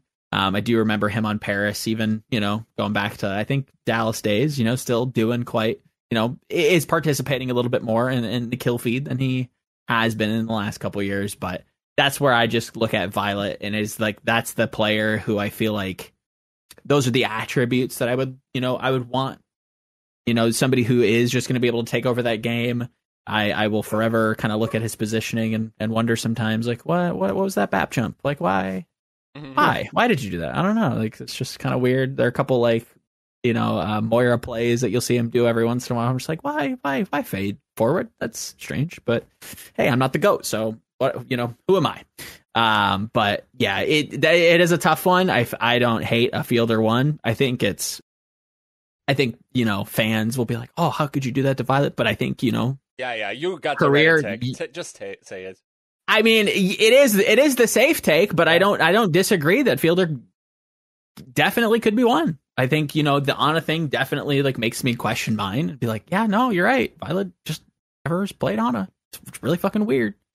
Guys kind of just int sometimes. Um, but it to me, it's like the accolades. It's like it's really hard to argue. Here- Here's the To me. question that I have: Which hero would you take Violet over Fielder? Zen. That's it, right? That's about it. Yeah. Like it's not Kiriko, No, it's not Ana for sure. It's not Ana. it's not Ana. Brig, but both uh, they kind Brig of is a question mark. yeah. um, which is but just like based on the pairing, rather. I guess like I would say Violet's Brig probably isn't so hot given how much they went to Kiriko. yeah. Um, and then Illari, we we never really saw either of those play that to a representative amount of time. Sure. Um, but yeah, like especially the Ana one, which is such a huge hero. In it is. It's like it is like the staple flex support almost. At, at- least in these days, it's like yeah, if you can't have an Ana, it's like it's it's also like a little bit of what I value is like, okay, you're creating a god squad. You already have Lip and Stalker, Yeah. right? and these guys oh, and Vigilante, I guess, and these guys tell you who they'd like to have on the team. And I'm pretty sure Violet was ex- available, right? And I'm Sure. pretty sure they, those guys said, "Please give us Fielder," right? Yeah. Um, I I feel like, especially at that time, uh, in preparation to season six, most people uh, in the Overwatch League, the players just had clearly Fielder uh, above. But yeah, like it, it, I the, the argument for Violet is also really strong, just because like he has the longevity. He, Mm. I think he started late season one, right? Even though that I, I all I remember from late season, from from his early career is just like being chicken shit around Zen ults sure. um, and getting baited out of them frequently. But his improvement was super rapid. He was obviously very hard grinder. Um, and yeah, just like his ability to perform on various teams, various rosters as well, as well. Because essentially, like season five shock is not season three shock by any stretch, right? Oh yeah. He's the one constant, and the fact how hard Shock dropped after he left is also a good argument for his qualities as as like a um intangible player. Even like uh, sometimes I feel like you would say it's leadership. Mm, sometimes you just need a heel in the in the room or like a counter voice towards like a yeah, another that's big voice. Right? yeah, that's a good way to put it. Yeah, a counter voice. Yeah, somebody who's just gonna, you know, general ship you. You know, uh, that's that to me. I feel like those are those players that like have those illustrious careers, and sometimes they're just the ones out there just ordering people around, just kind of screaming Look- and keeping everybody in line. And I feel like yeah, maybe that was like sometimes like when you have an unstoppable force you are not looking for the immovable object object you're looking for the second unstoppable force and, and that's Yeah. sort of like sh- shock, shock season five Probably, yeah. I could imagine, you know, some uh, some weird batch players to kind of mix up. Um, yeah, I can only only imagine. Um, but to me, Yiska, it's it's it's not strange. I do agree, Fielder. I think I don't hate that vote at all. Um, but yeah, season three, like MVP. You know, the final couple games against Seoul on Hollywood. You know, it's Violet two v ones, basically kind Yeah. of set Shock up for the win. Like yeah kind of the flex support like Mr. Clutch, you know, just somebody who it's like, I, you know, if anybody's going to be there, it's going to be one of these top five guys. And more often than not, I feel like if it's not Ana, and again, the, the Ana hit, let's say, uh, is, is a fucking big one.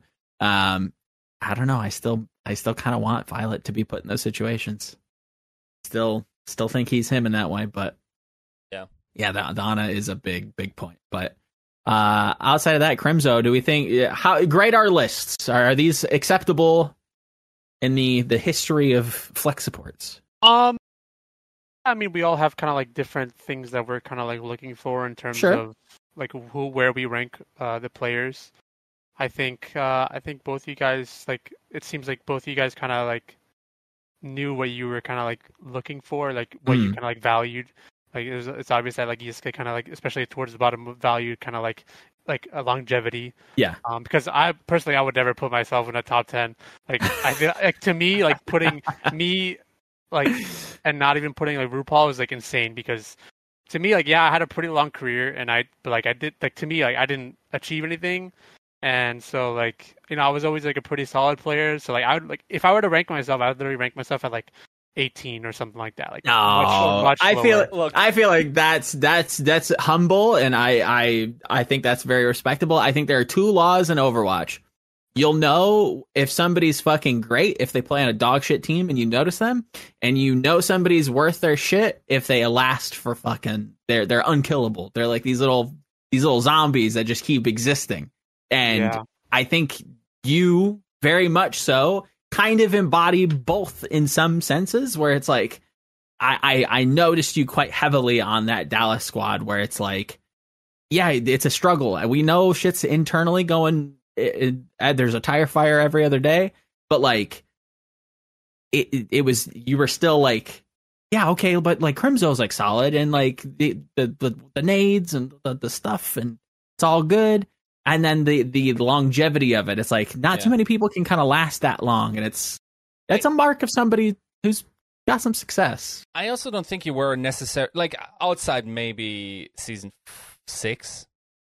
You were not picked up because of your westernness, right? Like Yeah. these other rosters were Mhm. uh, you could have Yeah. your your position could have been taken by a Korean player with relatively little friction for those teams, right?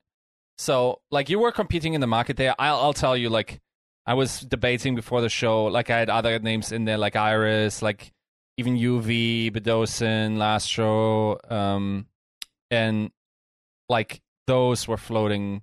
I I just feel like RuPaul. Yeah, it's it's it's fine if let's say he plays two entire seasons. Sure, maybe I it is a better, time but sure. especially like in the contrast of how long everyone's careers here are, with the exception of Alarm. Like, it's it's just hard for me to argue that someone with one and a half seasons, granted one very good one, um, should be up there. And I agree that you probably never peaked as high as RuPaul, but like the sheer longevity, like I, I think yeah, it, it would have been fair for me to like go the Lastro route, even the Iris route. UV has sort of similar uh, issue as RuPaul has.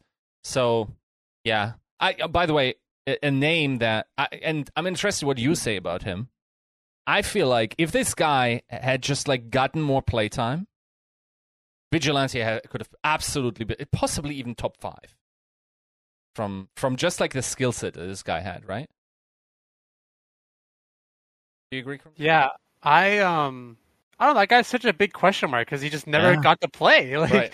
like Actually he was, he was always so hyped up, but he just never got to like play the game.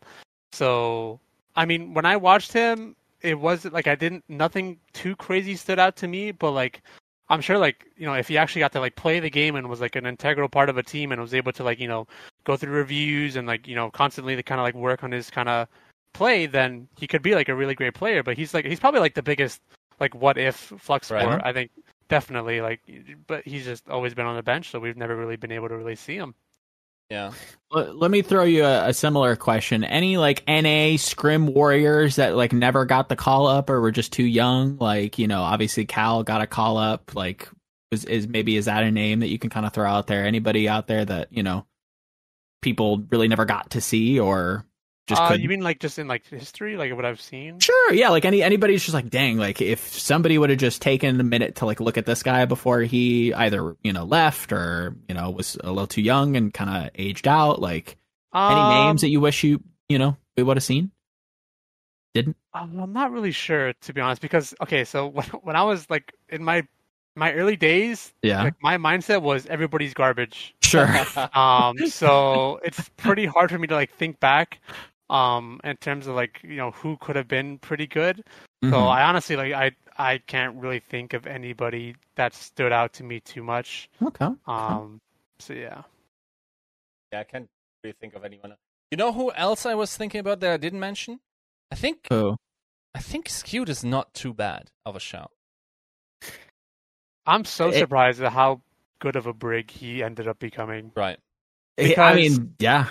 because so for that like for that off season like they like Glads wanted to sign me like after they had signed Sh- Shu to like be like the second flex sport right Hmm. Um, and then uh, and then they ended up signing Skewed, and obviously that worked out really well for them because Skewed just developed like an incredible brig, Mhm. um, seemingly out of nowhere because he was kind of like on a he was like a bottom barrel contenders team, just kind of like coming out of nowhere.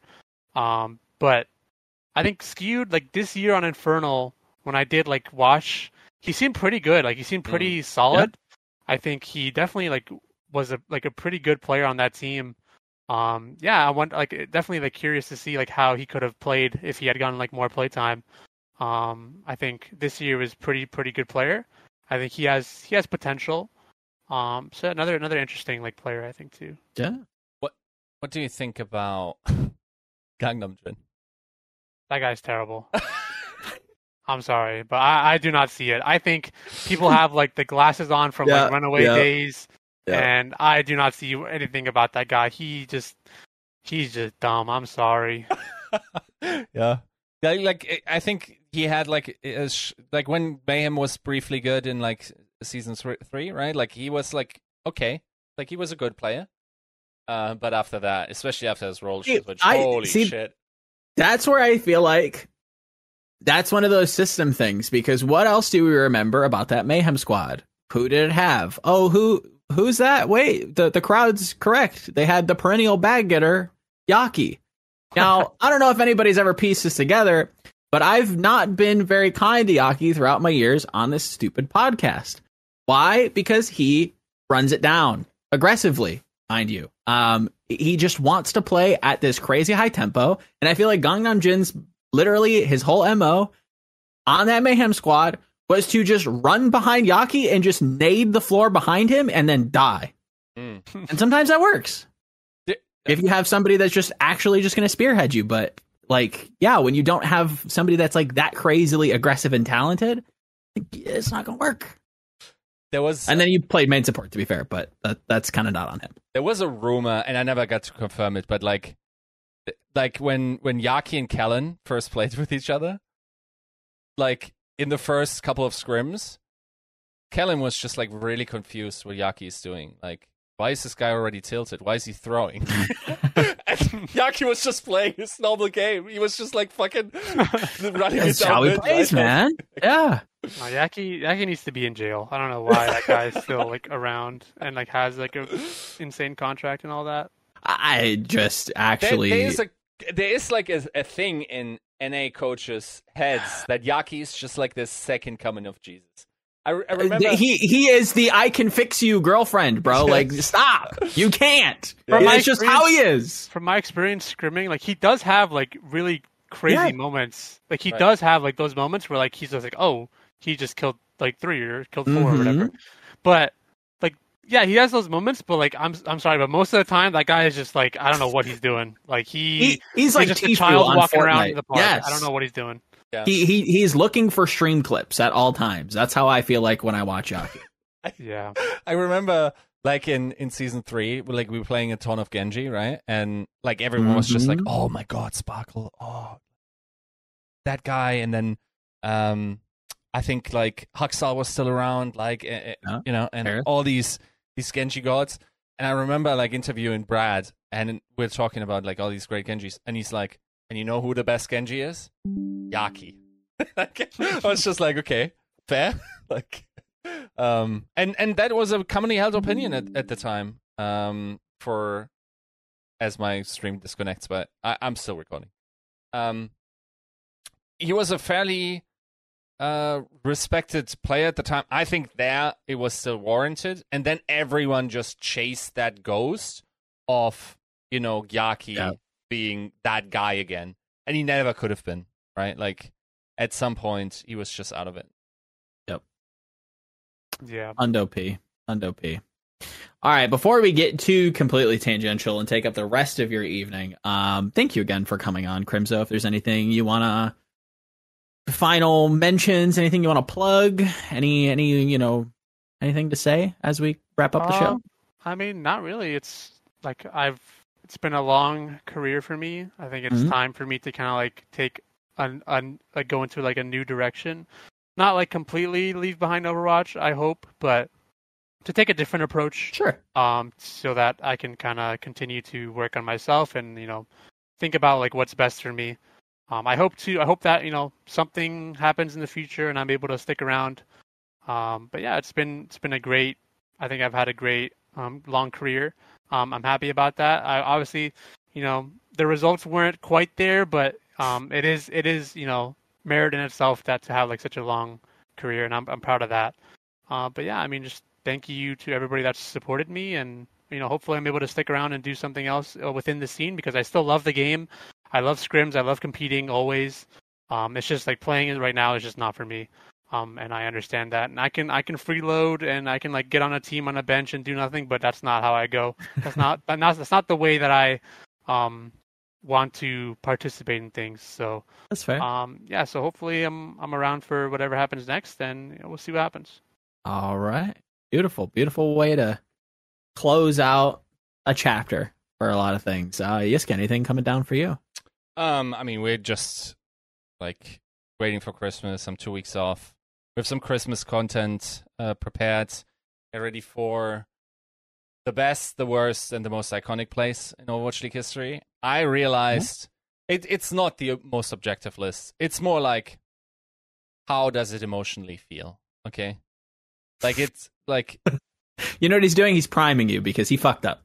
That's that's what he's telling no. I didn't fuck up. I just overvalued pleb uh, sentiments because I, I I could not physically rewatch the entirety of Overwatch League, That's true. especially like the big moments and whatnot. Um, So I just polled the community, rewatched some, evaluated the moments that were pointed out. I think, for instance, like the best just basically is no uh, place from season five and season six in there, which is very likely to be a mistake. But like they, it, they, it also reflects a little bit about how how meaning got lost a little bit over the years and how much things used to matter. Sure. Um, and then as especially the offline events went away, um, it yeah, it, it, it decreasingly so felt like you know there was real weight attached to those moments. Um, but yeah, like es- especially the worst moments, there are some physically painful ones in there. Oh, it's some of my that's some of my favorite Overwatch, man. Can I- Shout can I out to say the one? Bowls. Yeah, Sure. go for it. Okay, this the the last season, um, season six, I think it was. Yeah. Um, it was on for Glads. It was on Coliseum when Yaki was staring at the enemy translocator instead of going for his own. Oh yeah, yeah, Yes. yeah, yeah. That was like that play like physically hurt me. like I'm sorry, but I was watching that and I was like I couldn't watch. Like, it was so bad that like it actually just hurt me. That was like the worst play I've ever seen in my entire life because not only was he just like not participating participating in the fight, but he literally had his own ultimate. Yep. And he just didn't do anything. He just sat in the back. And oh my, that was like the worst thing I've ever seen.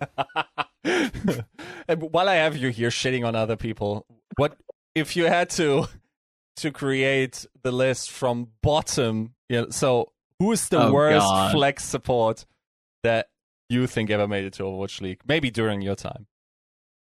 Um, let me let me pull up the list on the side. The worst player that I think that joined Overwatch League. From the Sure, yeah. list, I, I think like we already have some filtering going on in terms of like. I, okay, I'll Yeah. tell you who mine is, and I think Okay. it's Rolf. I'm sorry, but like that that yeah, if, that guy I- I think he wasn't Rolf like on C nine or something like in 2016, yeah, yeah, yes. and Yeah. he probably should have been forced to retire by like 2018. Okay, like somehow he held like on and got into that Titans roster, and it was shambles.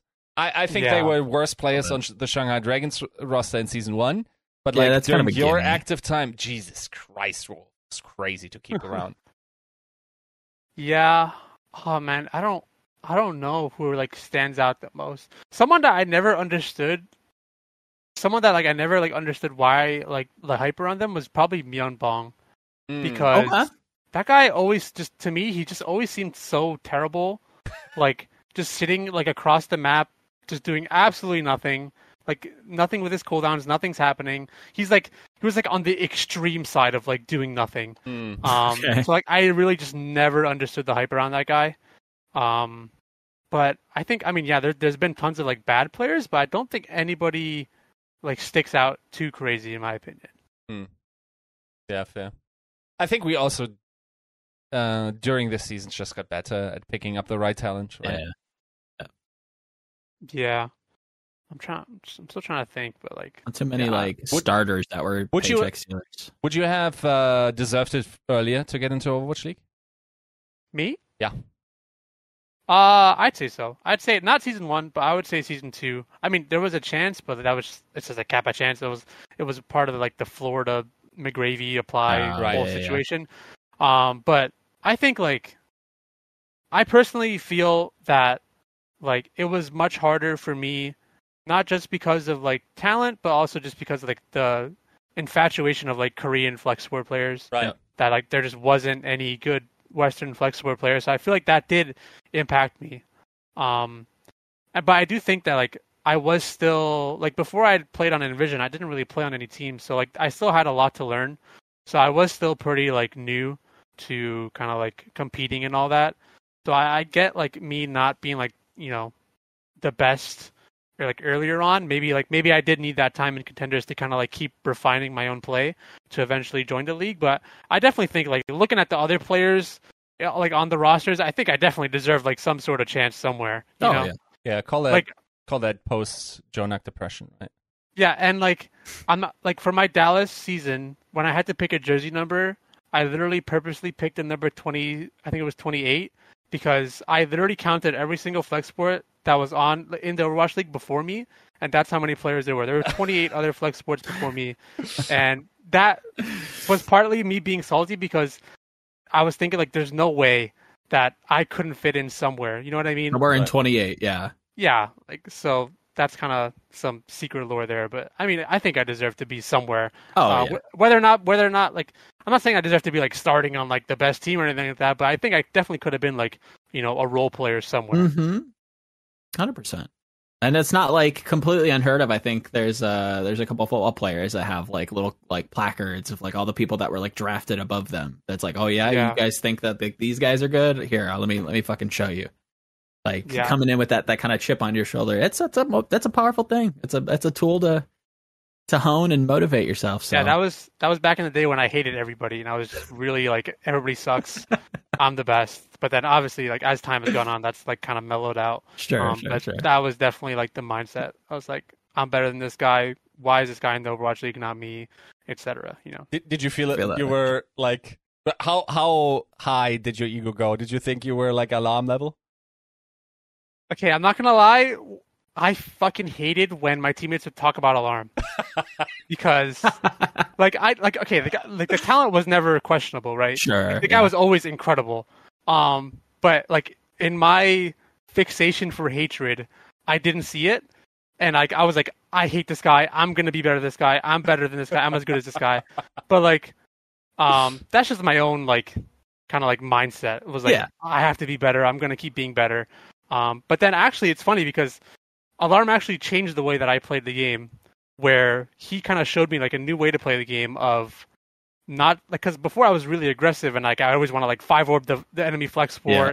be like ha ha ha you suck, um, but you know he showed me like a way to play the game that's like okay like just have good like think about your positioning like stay alive for a long time like have a lot of like out like uh kind of like output because you're staying alive for so long and then like as fights kind of break down you're able to kind of like do more right Hmm. um so he kind of like changed the way that i looked at the game like in that way so like you know now obviously i always have respect for Alarm i think he's always he was like even when i thought that like he wasn't that good i always knew that he was the best and like i never thought like i was better than him ever in my life um or not like not logically but like whenever i had to play against him it's like well, like i'm Shaq and i'm like yeah. knocking on somebody i'm like you suck like you know what i mean like but Yeah. it's not it's it's like it's competitive like emotions i don't know how to say it. it's Yeah. like not it's not real Right. Yeah. Yeah. It's the the emotion brain, not the not the logic brain. yeah yeah I get that. I get that. All right. Um, because I do think that we could keep you here forever. Don't want to. Thank you again. Um, yeah, this is 327. We will try our best to come back with another ranking uh, next week. Um, in the meantime, happy holidays. Um, and yeah, enjoy enjoy the the festivities. See you next week.